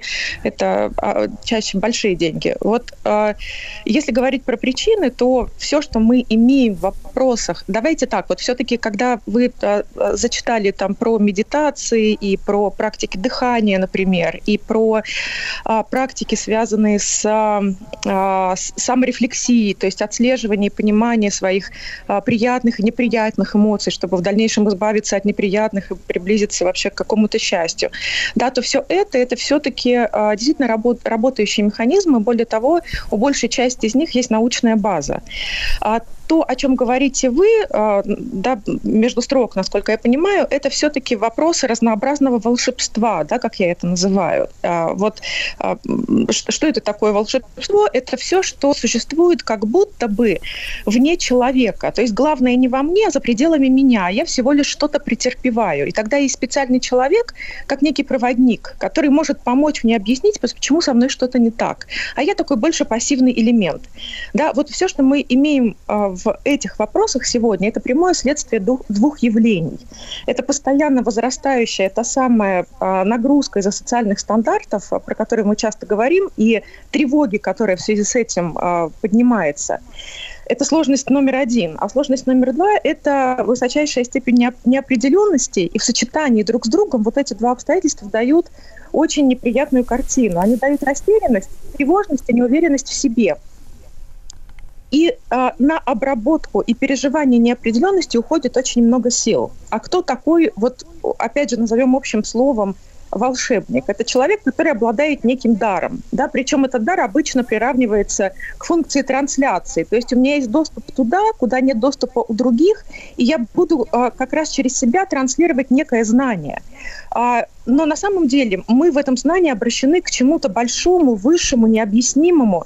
И если у меня нет этой сверхспособности, да, то я сразу, вот если брать позицию женщины, я становлюсь сразу маленькой перед всемогущим большим. Это с одной стороны. Но с другой стороны, у меня есть возможность познать то, что невозможно другим. И здесь в одном моменте концентрируется и роль всемогущества, и роль маленького ребенка, образ маленького ребенка, который сам... Ну, давайте, Наталья, давайте на советские рельсы, если перевести. Да по большому счету это никуда и не исчезло. Вот, только, может быть, называется по-другому. Вот была такая история в Советском Союзе, да? Ну, негативная, конечно, но так жили, я помню. Достать что-нибудь по блату. То есть вот ты человечек, но у тебя есть знакомый человек, который может тебе помочь, например, достать нужное лекарство, парфюм, джинсы, помочь с покупкой автомобиля, да, и вот ты как бы через него, через проводника, так сказать, получаешь доступ к тем благам, которые обычные, такие же, как ты, мелкие люди, не имеют, да, вот если так примитивно материальную сторону, да, но экстраполировать на, я не знаю, духовный язык не поворачивается это назвать вот эту всю муть. Но вот как бы психиатрическую точно, да? Очень-очень интересная аналогия, да, интересная, правда, да. Ну вот все правильно вы говорите про состояние некой беспомощности, когда я сам не могу, и мне нужен кто-то, чтобы, да, вот в популярной психологии, так называемой, есть такой термин эскапизм от английского слова бегство, да, то есть вот рост всего эзотерического – это, по сути, следствие некого разочарования в собственных силах, да, в силах просто человеческих, и попытка бегства от реальности, когда эта реальность не поддается контролю и осмыслению. Да, и тогда это осмысление, его нужно обнаружить, можно обнаружить где-то там, где невозможно проверить, а можно только поверить. И получается, что все способы развернуться к эзотерическому – это способ защиты, на самом деле, от беспомощности. Потому что, например, если женщина и умная, да, кстати, вот эти вот развороты, они, как правило, не имеют никакой корреляции с интеллектом. Это интересное очень наблюдение. Да? Женщина может быть действительно умная, образованная и красивая, а принца все нет. И у нее нет рационального, именно рационального, такого понятного жизненного объяснения, что с ней не так. Она все, что могла, уже взяла под контроль. И тогда у нее выбор небогатый. Либо свалиться в депрессию, либо поверить, что у нее есть родовое проклятие, или в прошлой жизни она что-то натворила, или она плохо этого принца визуализирует. И тогда появляется, ну, хоть какой-то способ выхода из этого всего. И, так, Наталья, а можно вопрос, да? Вот смотрите, вы нарисовали привлекательный очень образ, да? Я сразу представил высокую, красивую, успешную начальницу. И вот она, соответственно, вот у нее есть желание брать под контроль. Вот вы сказали, да, важную очень историю такую. Почему им хочется контролировать все и вся? Вот это откуда идет? То есть вот взять под контроль все процессы. Да, вот сразу какая-то вот нечеловеческий взгляд у этой красавицы появляется. Такой блеск металлизированный, да? Вот. Ну, действительно, сегодня вообще хорошо, когда вы понимаете, что вы можете что-то держать под контролем. Потому что держать под контролем, это так звучит, может быть, немножко агрессивно, да, даже, может быть, садистически где-то. Но на самом деле ведь способность контролировать означает всего-навсего то, что между тем, что вы делаете, и тем, что вы получаете, есть прямая связь. Да, то есть ты на велосипеде нажал на педаль, и он поехал. поехал, да, вот, да, в принципе. То есть хочется, да, прямой, да, связи между усилиями и результатом, да? А люди, они... А почему тогда... Скажите, просто, Наталья, тогда важный вопрос. А почему тогда при этих усилиях у них результат-то не выходит сразу или не сразу, ну, по крайней мере, как они себе запланировали? Это неправильное планирование, неправильное нажатие не на ту педаль. Вот почему этого результата не получается? Вот это вообще великолепный вопрос, и ответ тут неутешительный будет, потому что мы очень часто, вот, да, пример привели с красивой, образованной женщиной. Повторюсь, она с точки зрения таких социальных стандартов должна быть абсолютно счастливым человеком, у нее точно должны быть отношения. Но женщин, являющихся и красивыми, и замечательными, и умными, и состоятельными, без отношений огромное количество. Почему? Вот могу ответить только с точки зрения психоанализа, с точки зрения которого полной осознанности и вообще вот этого контроля быть вообще не может, потому что бессознательное составляет большую часть нашей жизни, и оно будет всегда, как бы мы ни пытались себя осознать. То есть это война с самим собой, с самой собой у нее внутри, да? То есть контроль и невозможность контролировать. Она делает ставку на одно, но не замечает, не учитывает нечто другое, что есть, что скрыто от нее самой. И действительно, иногда для того, чтобы пробраться вот туда, нужна помощь другого человека, но эта помощь должна быть направлена на нее саму. Это единственный способ добраться до туда, потому что если мы обращаемся к высшим силам, да, все, что находится вовне, не имеет прямой связи с тем, что происходит с самим человеком, с его прошлым, с его травмами, с тем, что он от себя скрывает и почему он это делает. Да-да, Наталья, это понятно. А вот смотрите, еще раз возвращаясь к вопросу.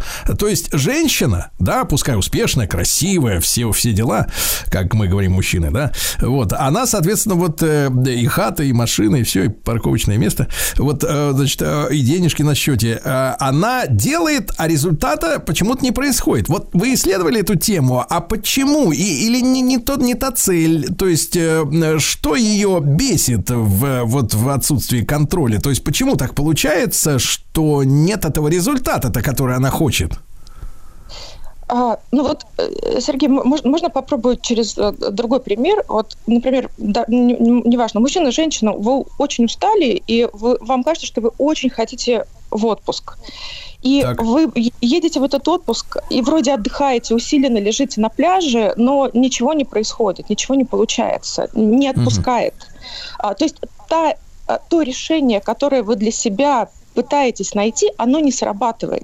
Потому что, предположим, на самом деле вы устали не от работы, а от отношений с партнером, с которым, собственно говоря, вы в этот отпуск и поехали. И ваша осознанная часть, она пытается пойти по рациональному пути. Вы много времени проводите на работе, действительно, вы вкладываетесь в то, что делаете. Но на самом деле вы и на работу-то ходите с такой интенсивностью, потому что дома невыносимо. И таким образом, до тех пор, пока не будет решен вот тот вопрос, и пока вы не развернетесь к решению основного вопроса и не найдете его, вы не сможете правильно его решить и выйти из него. И здесь, ну, это комбинация, неправильная поставленная... Так, Наталья, а вот это хорошо, но это которые занятые формально, а те, которые вот успешные, красивые и при этом без мужичка, у них-то что не так?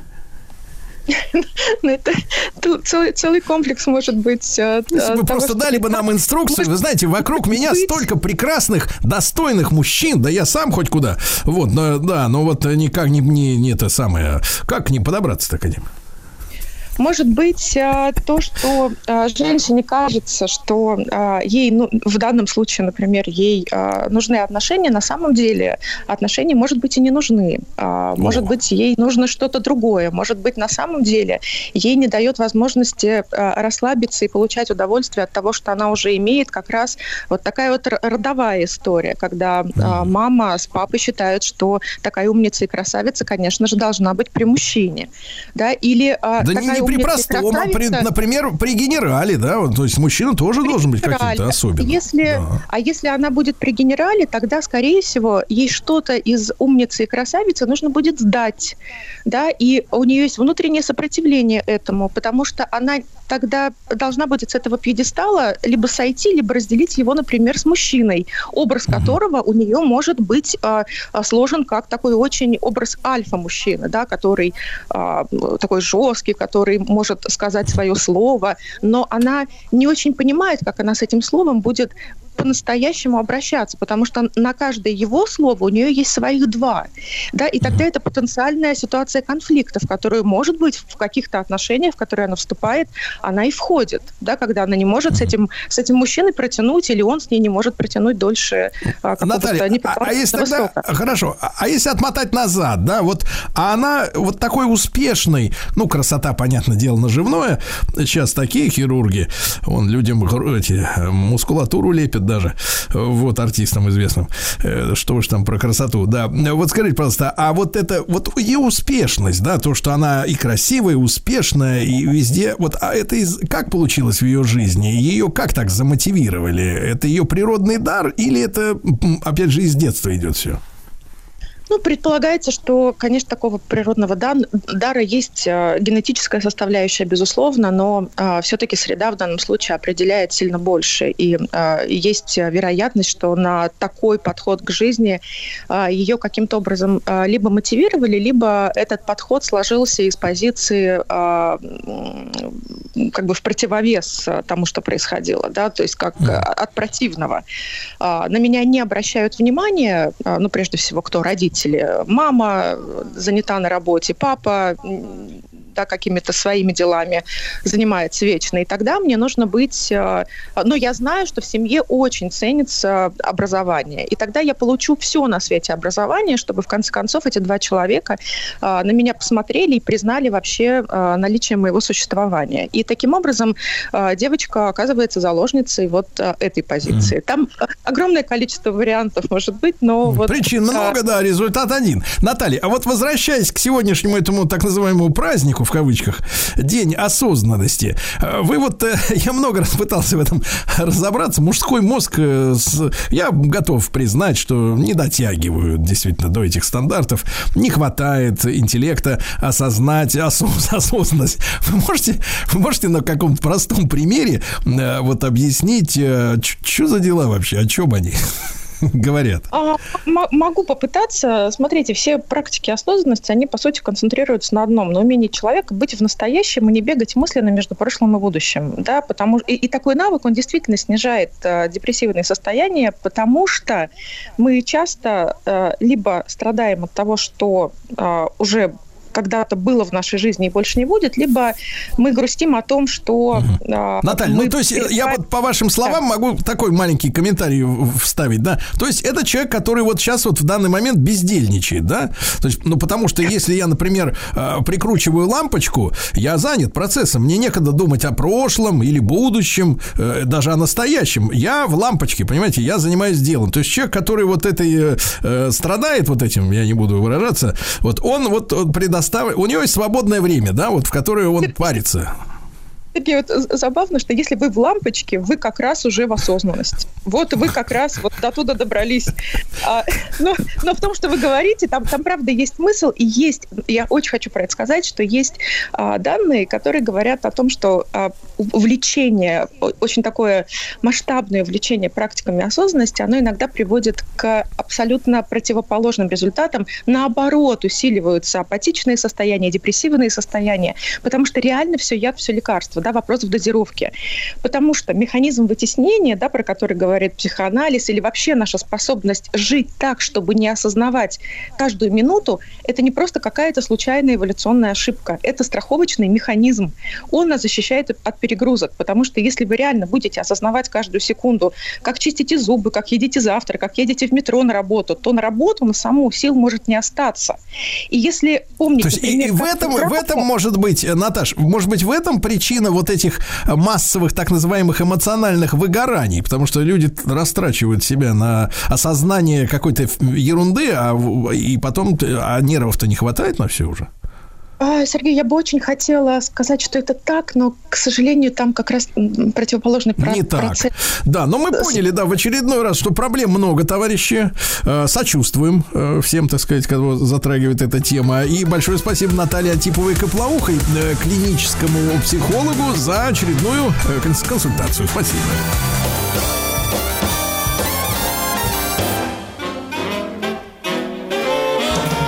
Сергей Стиллавин. Дорогие товарищи, ну что, сегодня вышла новость о том, что, ну не сегодня, конечно, на днях, но до нас она дошла недавно, о том, что российскую операционную систему «Аврора» научили запускать все приложения, созданные для андроида. Ну, вы знаете, да, что несколько недель подряд, сейчас некоторое затишье, но тем не менее были новости о том, что некоторые российские министерства, не знаю, почему не все сразу, а какие-то по отдельности, почему-то ведомствам разрешают эту историю решать внутри себя, кулуарно, а не сразу всем. Так вот, наши российские некоторые министерства своим сотрудникам посоветовали настоятельно не ходить на работу с мобильными телефонами производства компании Apple, то есть с айфонами, поскольку они занимаются шпионажем. И вообще история о том, что стране нужна суверенная операционная система, но та, которая не отправляет черти куда сведения о вас, фотографии, ваши сообщения, то, что вы доверяете переписке или сообщениям в мессенджерах, да, вот этот вопрос сейчас стоит очень остро, хотя я помню, что были времена, когда нам говорили о том, что, ну что вы, мы не имеем возможности создать никакую собственную операционную систему, ну, аргументы приводили следующее: это слишком дорого, или, например, это невозможно. Вот. Поскольку я не являюсь айтишником, хотя когда-то занимался прикладной математикой, но это было очень давно, хочу сегодня вот в этой истории немножко разобраться. И сегодня с нами Дмитрий Комиссаров, член совета директоров компании «Авроид». Это как раз компания, это отечественный комплекс средств для разработки и использования кроссплатформенных приложений. Дмитрий, доброе утро, здравствуйте. Да. Доброе утро, здравствуйте. Дмитрий, у меня маленькая просьба, поскольку мы тут, вы как бы вот внутри, да, и в теме, а мы снаружи и не очень, если можно, вот простыми словами с нами разговаривать, пожалуйста, да, как с подростками. Да, потому я постараюсь что... сразу переводить. Да. Дмитрий, вот можно вас попросить, во-первых, прокомментировать эту историю с отказом ряда министерств, а в Китае, кстати говоря, по-моему, всем госслужащим тоже была на этой неделе новость, что запретили пользоваться айфонами. Что вы изучали вот эту саму айфоновскую, да, iOS, да, так называемую операционную систему, как именно эти аппараты занимаются шпионажем и куда отправляют действительно сведения, которые нежелательно отправлять? Ну, наверное, куда отправляют, это сложно сказать. Если я правильно помню историю, то подсветила лаборатория Касперского, является она в том, что сама компания Apple присылала обновления, которые включали режим как раз такой передачи данных. Поскольку платформа iOS целиком и полностью контролируется, то это, в общем, достаточно легко.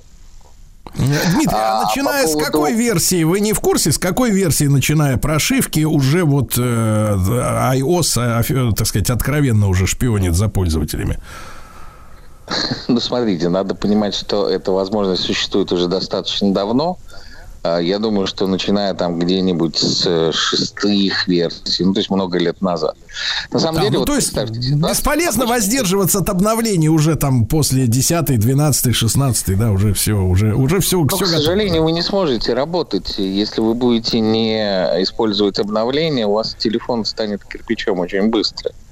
Потому что он просто перестанет работать. На нем перестанут работать приложения. Ну, то есть это, ну, наверное, с полгода, может быть, максимум год так можно прожить, но не более. Угу. Да.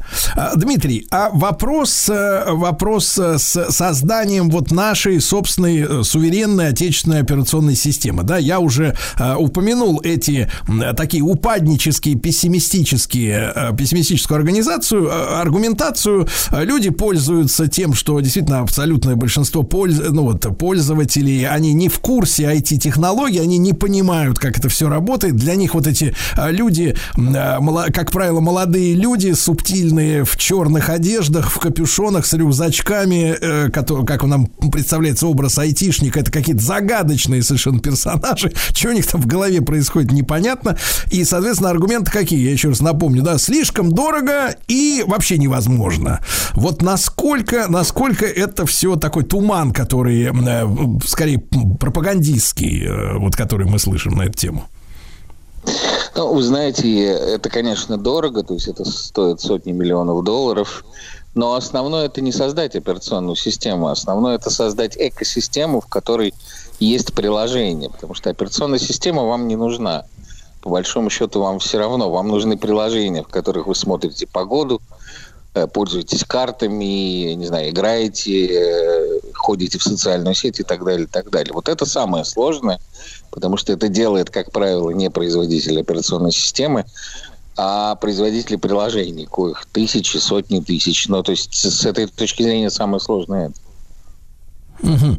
А вот эта новость, которая вышла относительно того, что Аврора может вот использовать андроидные приложения, да, она соответствует действительности? Да, соответствует действительности. Это, собственно, то, чем занимаемся мы, и мы как раз решаем ту часть задачи. То есть для того, чтобы пользоваться телефоном, вам нужны ваши приложения, которые вы пользуетесь каждый день. Если Аврора сначала это защищенная система, то есть для того, чтобы не иметь утечек данных, то, например, приложение для погоды у вас может быть обычным. Вы просто запускаете андроидное приложение, и у вас есть тот сервис, который вам нужен каждый день. Ну, а иначе вы будете носить два телефона. Так, а вот скажите, пожалуйста, Дмитрий, а, соответственно, вот шпионит за пользователем операционная система или отдельные приложения? Ну, вот если брать ту же самую айфоновскую систему, то есть, если, условно говоря, мы ставим, ну, представьте, гипотетически, да, ставим на смартфон Аврору, она как система способна пресечь отправку конфиденциальных сведений куда не надо самими приложениями, которые сверху туда вставлены? Да, то есть приложения Android, они не запускаются как приложения операционной системы, они запускаются в изолированном пространстве. То есть это, наверное, наиболее такой термин, который можно применить. А операционная система Аврора контролирует, передают они данные, то есть она может в силу той или иной активности просто прервать это приложение. Но приложение, конечно, тоже может за вами следить. То есть нужно здесь просто отслеживать активность. А если следит сама операционка, вы с ней сделать ничего не можете. Вы не можете ее управлять. А, Дмитрий, а когда начались, вот давайте о вашей работе, да, когда начались первые шаги по созданию Авроры? Ну, Аврора создана, изначально это была работа финской компании, которая была куплена российскими бизнесменами где-то порядка, там, по-моему, 6 лет назад. Потом разработка была целиком перенесена в Россию, и теперь это полностью российская разработка уже несколько лет, которая движется самостоятельно. Так, а вот ее можно уже обычному потребителю, пощупать тут ничего нельзя, да, но, соответственно, пользоваться. На какой стадии сейчас вот работа находится?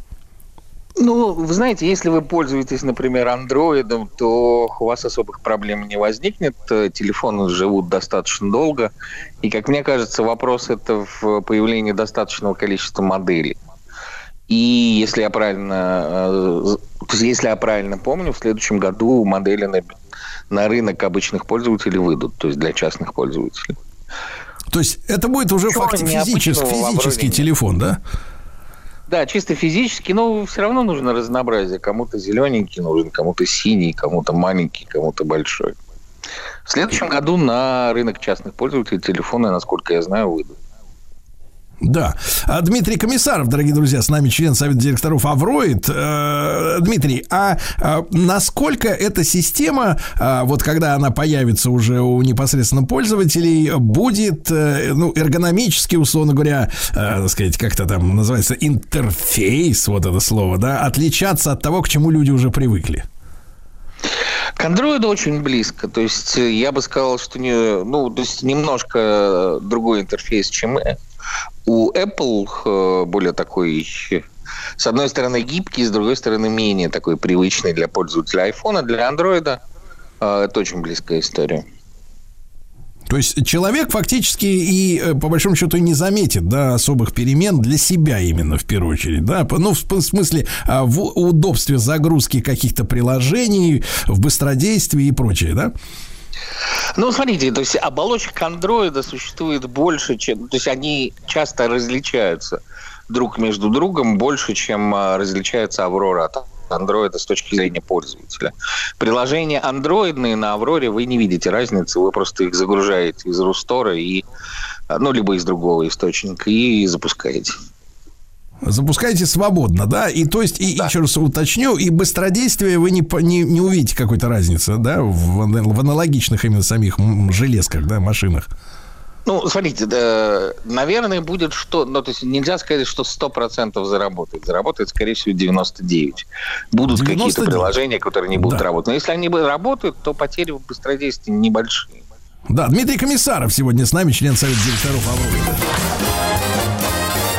Сергей Стиллавин и его друзья. Друзья мои, мы сегодня говорим с Дмитрием Комиссаровым, членом Совета директоров Авроид. Вот я услышал из нашего разговора, что в следующем году уже для пользователей появятся смартфоны с этой операционной системой. Они будут 99% приложений, выпущенных для Android, поддерживать. Дмитрий, несколько общих вопросов. Вот я читал о решении Евросоюза, которые, не помню, то ли со следующего года, то ли с какого-то следующего, 26-го, не помню конкретно, но обязывает всех производителей смартфонов делать аккумуляторы съемными. То есть, чтобы когда-то, ну, как 20 лет назад у Nokia, у любой, да, аккумулятор отстегивался, и, так сказать, ребята в бумере, они были полностью уверены, что их точно не подслушивают, да, вот съемный аккумулятор. А если вот брать в пример сегодняшние смартфоны, многие из них, ну, айфоны поголовно, да, они не предполагают возможности снять аккумулятор, если только ты не раздербанишь кузов, как в мастерской по ремонту. Вот, скажите, пожалуйста, вот мы сегодня можем быть уверенными, что, выключив смартфон, ну, то есть вот он погаснет, да, и не реагирует экран на прикосновение пальцев, что он действительно выключился? Как вы не изучали этот вопрос, в частности, что касается Apple? Ну, вы знаете, что касается Apple, нет, но если брать, например, рынок обычных компьютеров, то закладки, которые позволяют при выключении питания работать, там существуют. То есть с этой точки зрения, безусловно, если вы являетесь целью, которую нужно подслушать, это можно сделать. Другое дело, что массово это сложно сделать. И отключив аккумулятор, массово в телефоне вы точно как-то получите гарантию этого. Но если специально вами интересуются, вам сложно куда-то делать. Дмитрий, а можем ли мы понять, вот, ну, естественно, мы уже несколько десятков лет пользуемся телефонами, потом смартфонами, привыкли к определенным алгоритмам работы, вот что-то должно пользователя насторожить, пользователя того же айфона, да, что он попал под прицел, да, и что действительно даже в выключенном состоянии, когда экран как бы заснул навеки, тем не менее, все равно товарищи могут слушать. Ну, знаете, это прежде всего трафик, потому что то, что с вас собрано, нужно передать. И первый признак – это то, что трафик сильно увеличился. Другое дело, что мало кто из нас за этим смотрит.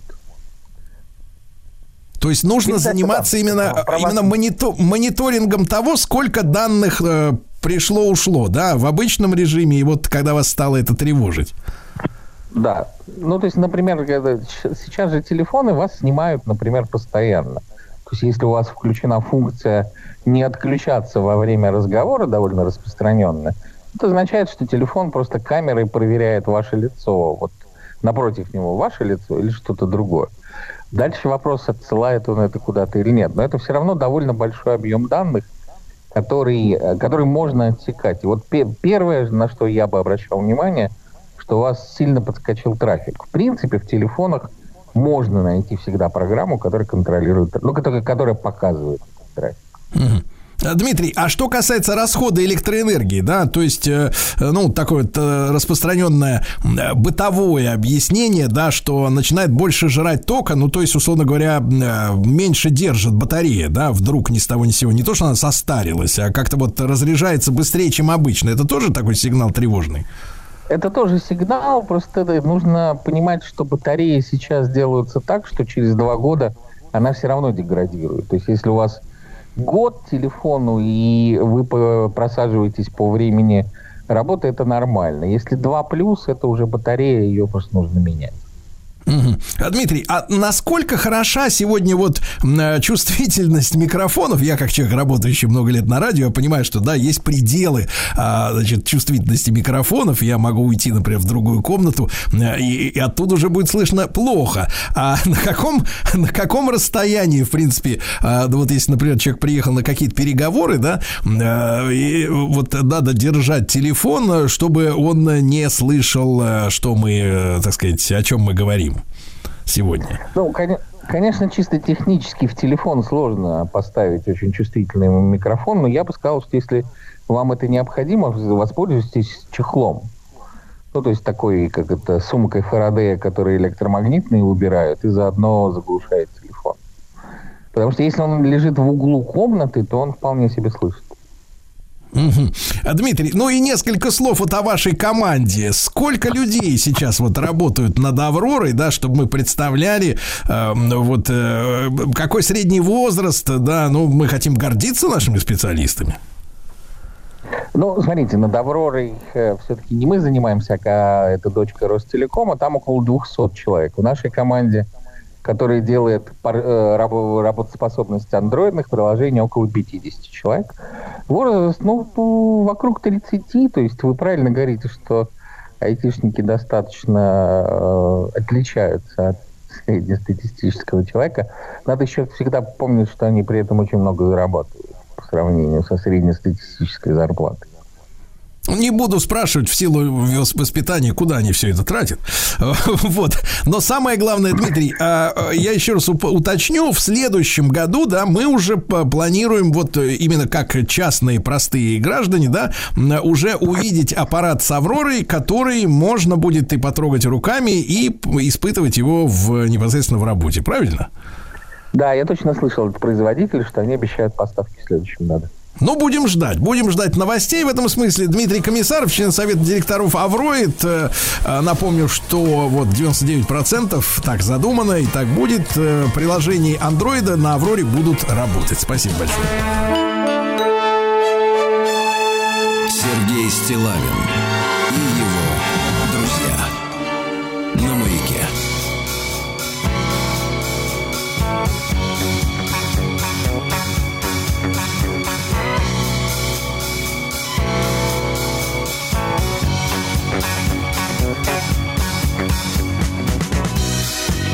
Like a blind man who lost his way, I can't see nothing. I'm like a deaf man who can't relate. I can't hear nothing. See the trouble with me, I can't do nothing without my baby. And as plain as can be, gonna drive me crazy.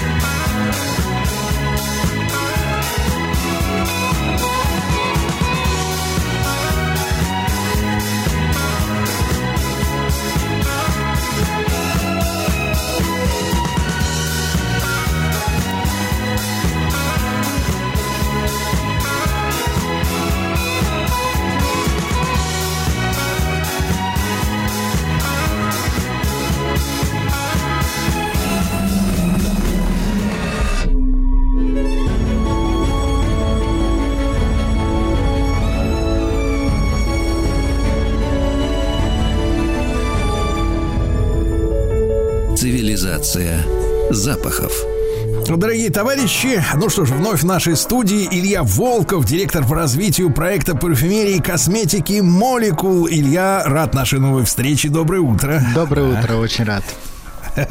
И сегодня мы в нашем цикле «Цивилизация запахов» поговорим о парфюмерии как зеркале общества и конкретно о революции в женских ароматах первой половине 20 века. Мы ее не застали так вот лично, да? Но мы пожинаем ее плоды вовсю, надо сказать.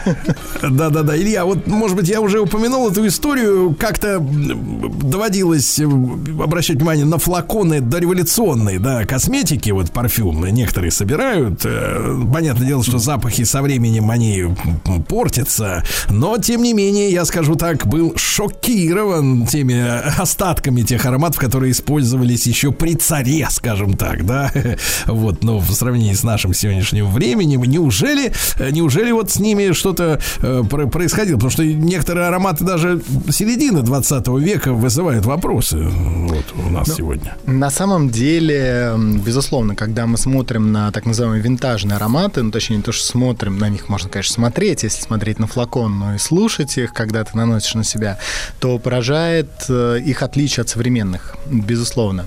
Я не могу сказать то, что они лучше, ну, то есть они кажутся другими, и это один из самых интересных, на самом деле, факторов, то есть то, что казалось совершенно обыденным и привычным в начале 20 века, сегодня кажется, как, не знаю, какой-то аромат с другой планеты, как такая настоящая экзотика.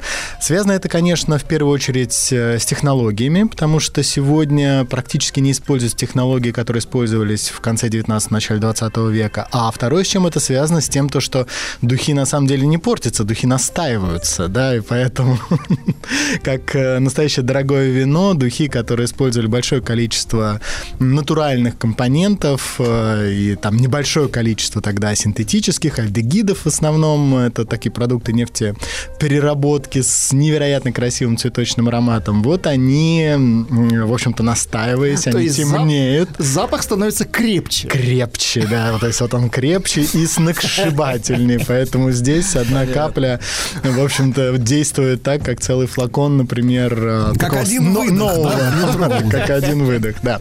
Но я сегодня хотел даже предложить поговорить действительно о парфюмерии как о зеркале общества и об эволюции таких парфюмерных представлений. На самом деле, эта тема очень интересная, потому что в парфюмерии мы выделяем, те, кто профессионально этим занимается, ну, можно сказать, такие тренды или даже в каком-то смысле эпохи парфюмерии, да. Вот на моей памяти я занимаюсь парфюмерией 23 года, вот скоро будет юбилей, да, можно сказать. И на моей памяти вот таких трендов основных сменилось 3, да, то есть это тренды, которые характеризовались определенным, ну, использованием определенных компонентов, а главное комбинация этих компонентов, и, знаете, вот то, что можно назвать такой модным словом концепция, ну, то есть то, что аромат несет в себе, и то, на что он делает акцент. И удивительным образом это является, ну, наверное, таким прям отражением вот вообще текущего момента, текущей повестки, да, дискурс, как Пелевин любил говорить, вот, в общем-то, то же самое. И сейчас любит. И сейчас любит, да, вот. Вот-вот-вот. И если мы посмотрим на эволюцию парфюмерии, я не зря предложил обсудить именно начало 20 века, потому что это очень важное время. Это время, когда рождается, по сути дела, современное представление о женственности. Да, оно не сразу родилось и завоевало, так сказать, все сердца и ума, но практически все современное отношение к женщине уходит, конечно, в начало 20 века, потому что до этого функция женщины, к сожалению, с высоты сегодняшнего времени была совершенно иной, совершенно другой. Но ввиду нескольких революций... Погодите, Илья, да. Вы что, вас что, это проработали, что ли, на феминистическом каком-то семинаре? Да, к сожалению, не на феминистическом, да. Функции были оптимизированы. Владюш, да. А ты тоже не молчи, топачи копытами. Ты смотри, тут контра. Они были оптимальными для того времени. Видите ли, проблема... Нет, погодите. Нет, смотрите.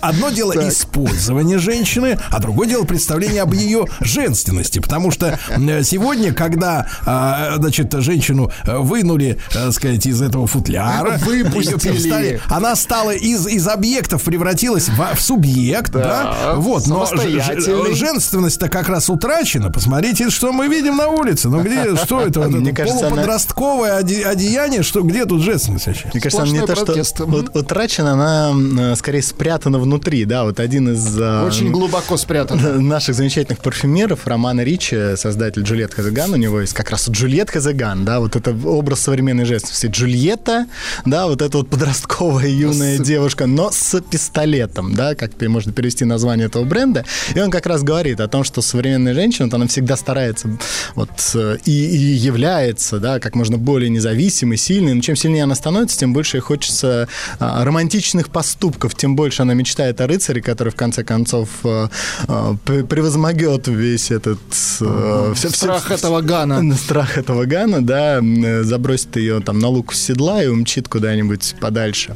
И вот, в общем-то, проблема в том, то, что конец 19-го, начало 20 века характеризовался целым рядом войн и революций, да, которые привели, в общем-то, к изменению очень серьезно социальных ролей. И удивительным образом парфюмерия являлась, ну, невероятно чувствительным и чутким маркером вот этих изменений. Мы когда-то, когда только начинали наш цикл, говорили о том, то, что мужские ароматы, они появляются гораздо позже, чем женские. Ну, причем так серьезно позже, по сути дела, лет там на 50-60. То есть вот прям духи для мужчин. И появляются они именно тогда, в 30-е годы 20 века, когда вдруг вот меняется сам смысл, да, то есть духи — это всегда способ привлечения внимания. Духи — это всегда способ такого соблазна. И вот именно в 30-е годы формируется такая общественная среда, когда не просто женщина должна привлекать мужчину, да, и, в общем-то, полностью от него зависеть. А мужчина должен прилагать все самые там определенные усилия. А что ж случилось, Илья? Вот смотрите, мы же помним, что, например, бюстгальтер, да, вот, и стриптиз, они появились в ходе 19 века. Нет, я вам сейчас научную мысль доведу до ваших печенок. Так вот, появились из-за страха Европы перед терроризмом.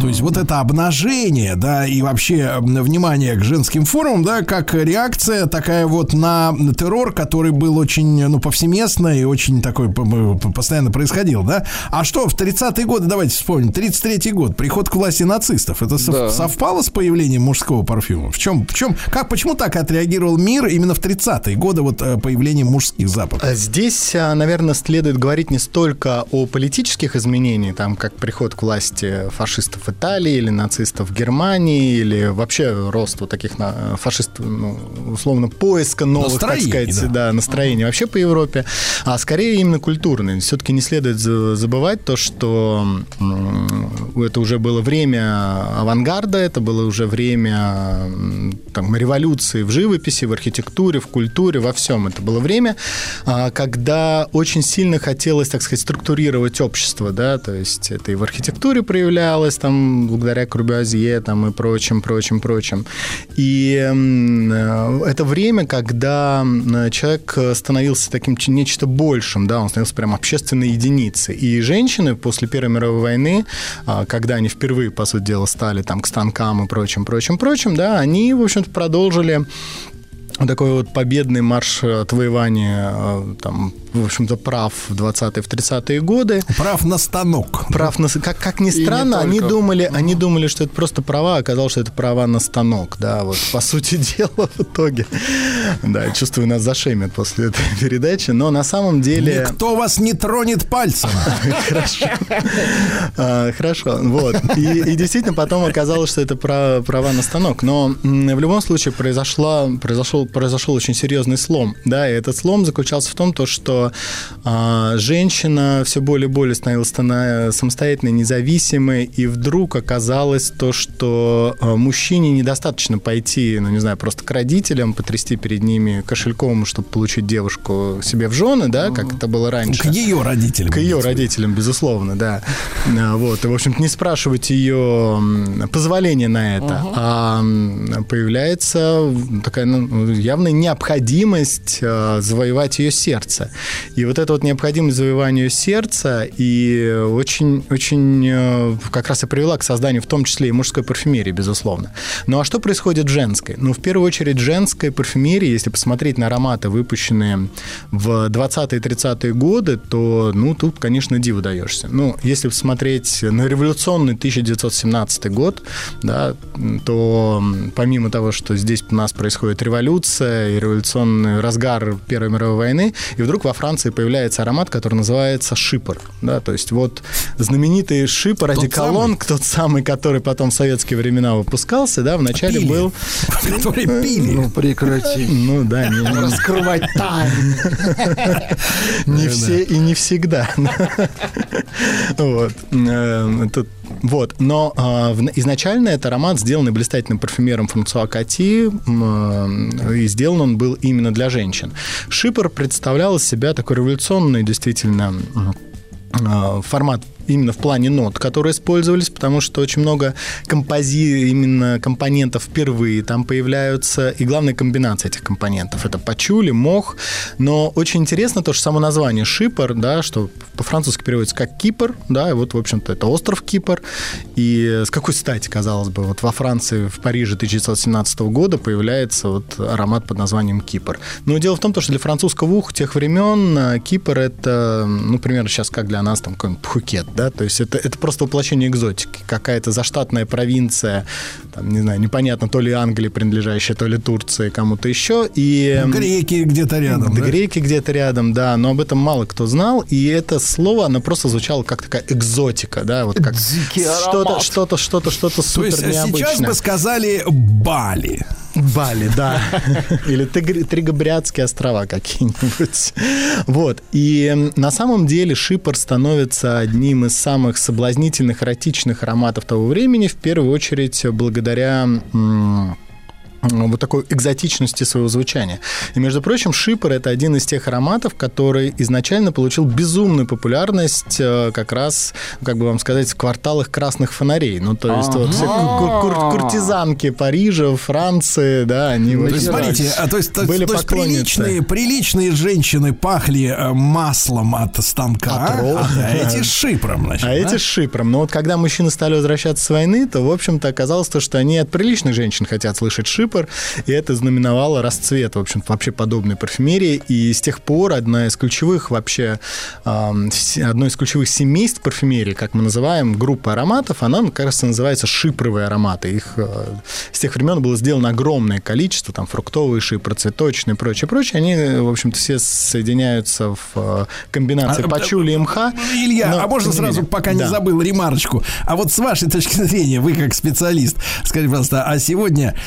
Я понимаю, вам сложно, вы внутри индустрии, но, тем не менее, сегодня вот в 20-е годы существует аромат этих самых вот, которые с низкой ответственностью. Которые зарабатывают деньги ароматами. Да, вот сейчас что это за запах? Можно их как бы распознать вот так вот в толпе.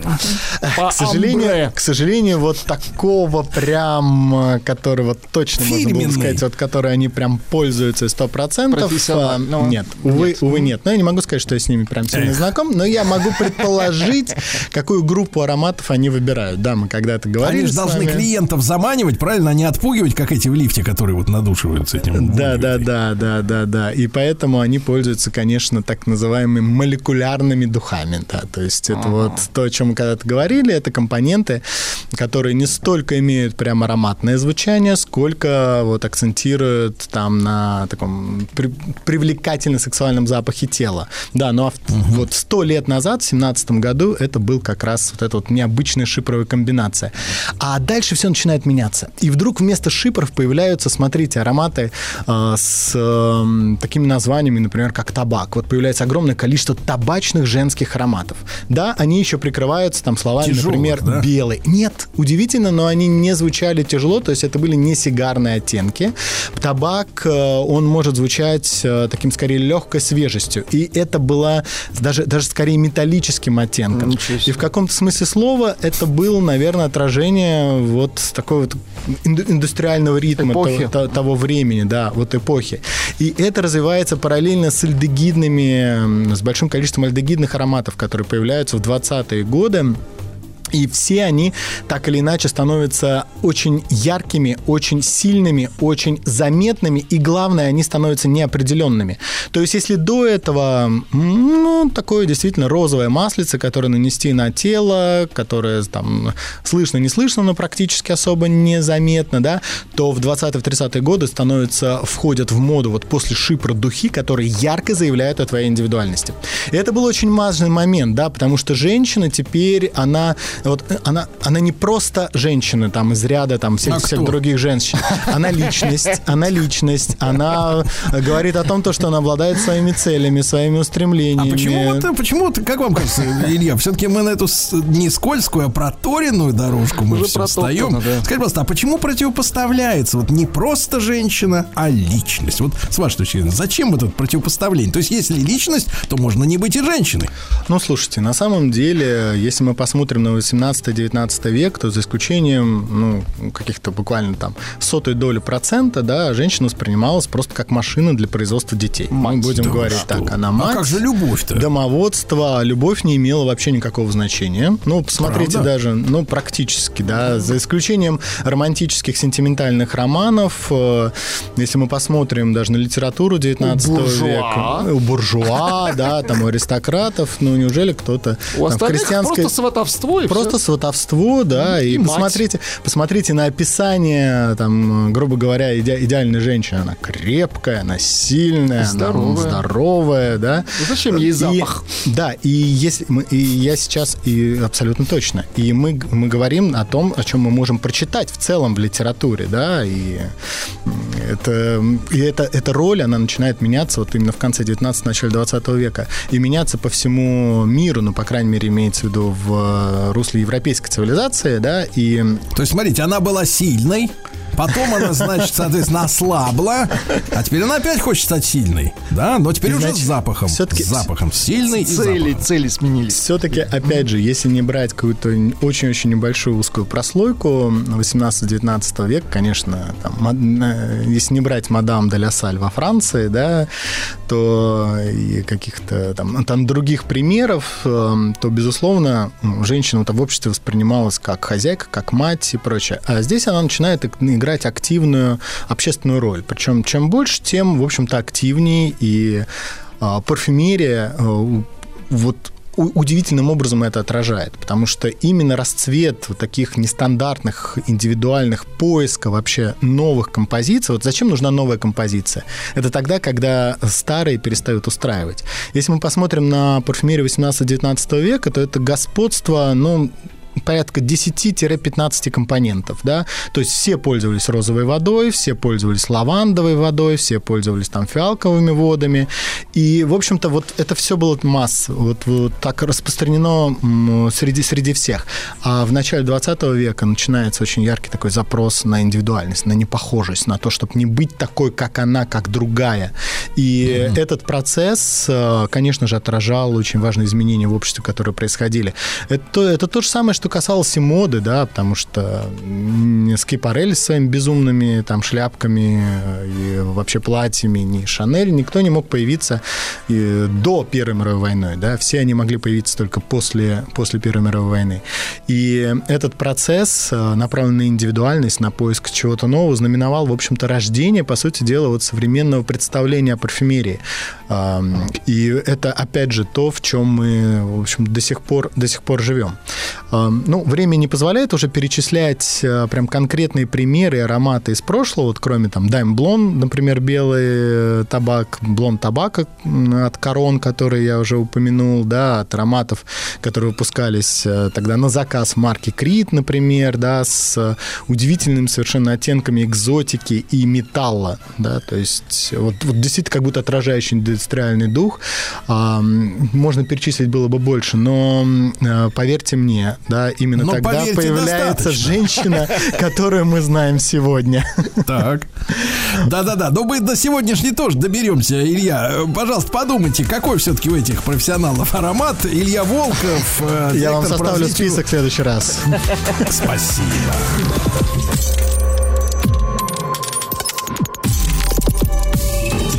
Жизнь глазами Дорогие друзья, в нашем проекте «Жизнь глазами» сегодня строительство. «Жизнь глазами строителей». Сегодня с нами Алексей Зубков, инженер-строитель и начальник строительного участка номер 1 ЛСР «Строительство Северо-Запад» группы ЛСР. Алексей, доброе утро, здравствуйте. Сергей, да. Здравствуйте.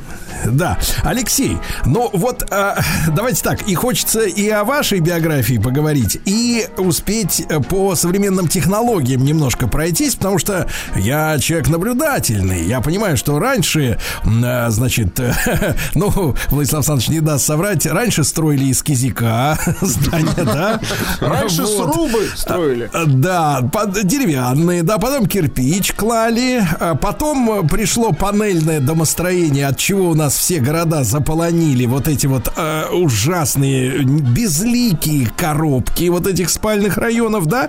И в последнее время, ну, хочется порадоваться, потому что, наконец, ну, по крайней мере, я смотрю на Москву, у архитекторов, у мэрии, по крайней мере, есть требования, да, к тем же архитекторам и к застройщикам, чтобы делать оригинальные фасады. А вот на технологию как-то все внутри выглядит. Я вижу, что, значит, строительные рабочие, они вот возводят эти монолитные, грубо говоря, колонны, да, которые вот из железных вот этих прутьев, арматурин длинных, сплетают в такую, так сказать, вот внутренность. Потом это все заливается бетоном, строятся этажи, а внешность дома, она уже, соответственно, вот наружка, да, вся делается при помощи сайдинга разных, так сказать, причудливых форм, окрасок. Вот это новая технология, Алексей, вот, ну, относительно новая, да, кирпича и кизика. Как называется? Это монолитное, да, домостроение? Да, это называется монолитное домостроение, ну, в принципе, монолитное строительство. Все правильно вы рассказали, да, арматура вяжется, потом ставится опалубка, короб, в который заливается бетон, и происходит чудо. Да. Рождается строение.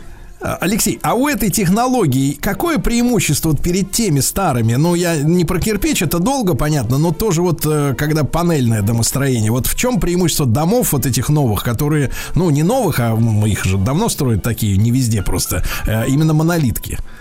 Преимущество первое, это, как вы сказали, там, про безликость, не про безликость, да, о том, что монолитное строительство позволяет варьироваться в планировках. То есть монолит можно сделать любой формы, любые длины пролетов горизонтально сделать. То есть, например, если у вас там панельное домостроение может быть там 6x6 условно, да, из-за того, какие выпускаются сами панели на заводе, то в монолите вы вольны делать, что хотите. Хотите 30 метров, 40, большие площадки, большие перекрытия, что хотите. И также с стенами, то есть закругленные какие-то эркеры и так далее. Все это можно сделать монолитом. То есть более гибок. Да. А насколько вот эта технология, ну, по времени отличается от панелек, да, которых мы там привыкли видеть везде, и по стоимости? Слушайте, конечно, отличается и по времени, и по стоимости. Причем, как ни странно, казалось бы, вроде бы технологии-то, в принципе, смежные. И там железобетон. То есть тут он просто сборный, а тут он делается на месте. Но вот это делается на месте очень долго в производстве. И примерно для сравнения... Если по этажам, да, условно говоря, если условно по этажам, то, допустим, один монолитный этаж равен по скорости 3-4 этажам панельного домостроения. Именно в сроках, да? То есть да, вот, да, вот, быстрота. Да, именно в сроках будет где-то так. А если мы помним, да, такую историю, я помню программы реновации, когда вот запустили много лет назад программы там замещения, условно говоря, пятиэтажек, да, у которых, оказывается, был срок эксплуатации. То есть их, когда при Хрущёбе эти возводили, да, им как бы, я не помню, 25 или 50 лет, и потом надо было их сносить. Вот запас, условно говоря, и технологической, и моральной прочности, вот как отличается у панельных домов и монолит теперь современный? Слушайте, ну, современное панелестроение не уступает в этом плане монолиту нисколько. Тут вопрос идет только вот в сроках и в гибкости. То есть по качеству разницу вы не найдете. Угу. Алексей, а вот давайте теперь к вам, да? А как вы вот решили стать строителем? Вот это в каком, вот ваше решение в каком году созрело? Слушайте, ну его, можно сказать, приняли за меня. Приняли за меня, потому что... да. Итак, в нашем эфире очередная жертва родительской гиперопеки. Все правильно. У меня отец, царство небесное, почетный строитель России, поэтому все было предрешено. У меня с самого... Династия, то есть, да? Династия. Да, мы такие прародители династии с ним, получается. Все-таки он первоначальный, я уже дальше пошел. Назил меня по стройкам с собой возил везде. Я смотрел, впитывал это как губка. Потом, когда учился в школе, работал у него летом, пока остальные дети отдыхали. И когда стал вопрос, куда пойти учиться, в какой университет, я немножко к этому халатно отнесся, честно скажу. То есть я как-то не думал об этом заранее. Когда вот оно уже прижало, так сказать, я думаю, ну куда? В стройку, конечно, куда же мне еще идти-то? Вот. И честно вам скажу, что вот время прошло, я еще ни разу об этом не пожалел. Алексей, ну вот смотрите, значит, давайте о стереотипах о некоторых, да? Вот, во-первых, стереотип, что на стройках обязательно матерятся, потому что вот кран опускает какую-то вот деталь, да, что-то вот часть тяжелую, техники безопасности, да. Да, что-то такое, и надо быстро передать команду, как в армии, да, там некогда вот это вот извините, да, пожалуйста, да, пардон, там вот надо быстро сюда. Чтоб она работала, вот, да. Насколько вообще вот на ваших глазах, поскольку вы с детства, да, в этой истории, насколько растет культура русского языка на стройке? Скажу честно, как-то почему-то в детстве я не помню, как это происходило. Наверное, меня как-то огородил отец от этого, слава богу. Вот. Но да, действительно, такое есть на строительных площадках, без этого никуда.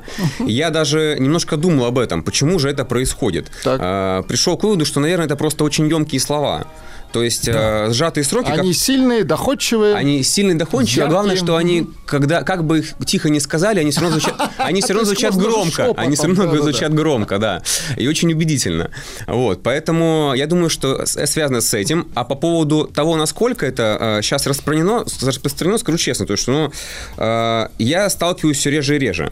То ли люди стали более доходчивые и понимают все простым языком, скажем так, да, общепринятым, то ли технологическая терминология, да, профессиональная, стала настолько доступна, что ее стали тоже люди понимать.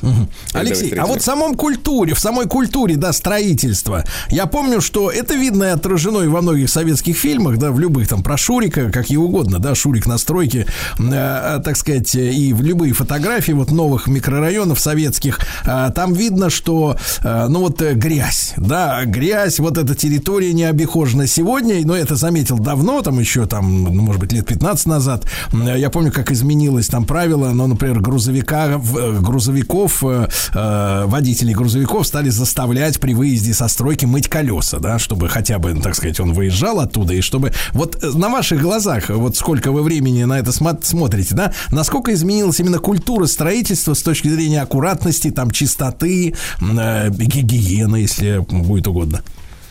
Смотрите, значит, я скажу так. Опыт у меня не очень большой, к сожалению. И тем не менее.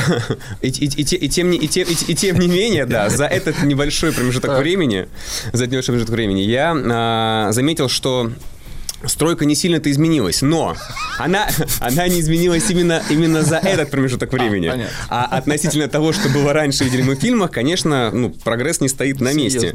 Да, не стоит на месте. Скажу вам даже, что вот, например, вот мы с нашей компанией участвовали в конкурсах по строительным площадкам. И такие действительно есть, да. Да, проходят такие конкурсы, где приезжает комиссия, смотрят, как вот чистота, порядок. Аккуратность. Да. Вот, но это чистое эстетство? Или это влияет на само производство, когда чисто? Слушайте, это влияет, потому что, во-первых, порядок на столе, порядок в голове, да, есть такая фраза, и она полностью этому соответствует. Во-вторых, это безопасность, потому что любой бардак, который находится на каких-то путях, он препятствует проходу людей, проезду техники, и это всегда чем-то чревато. Поэтому, конечно, этому уделяется особое внимание. В принципе, сама по себе стройка, это же не про красоту, это про безопасность. Поэтому этому пристальное внимание. Стройка, Владислав Александрович, это не про красоту, ясно? Алексей Зубков, инженер-строитель, сегодня в нашем проекте «Жизнь глазами строителя».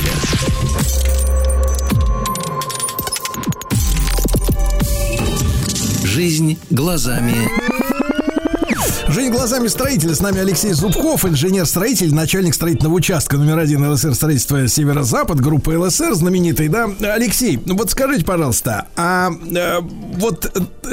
какие есть проблемы при стройке, да, потому что у нас есть представление, что когда чем больше людей и смежников, и поставщиков, тем процесс, как бы он, так сказать, усложняется, правильно, да?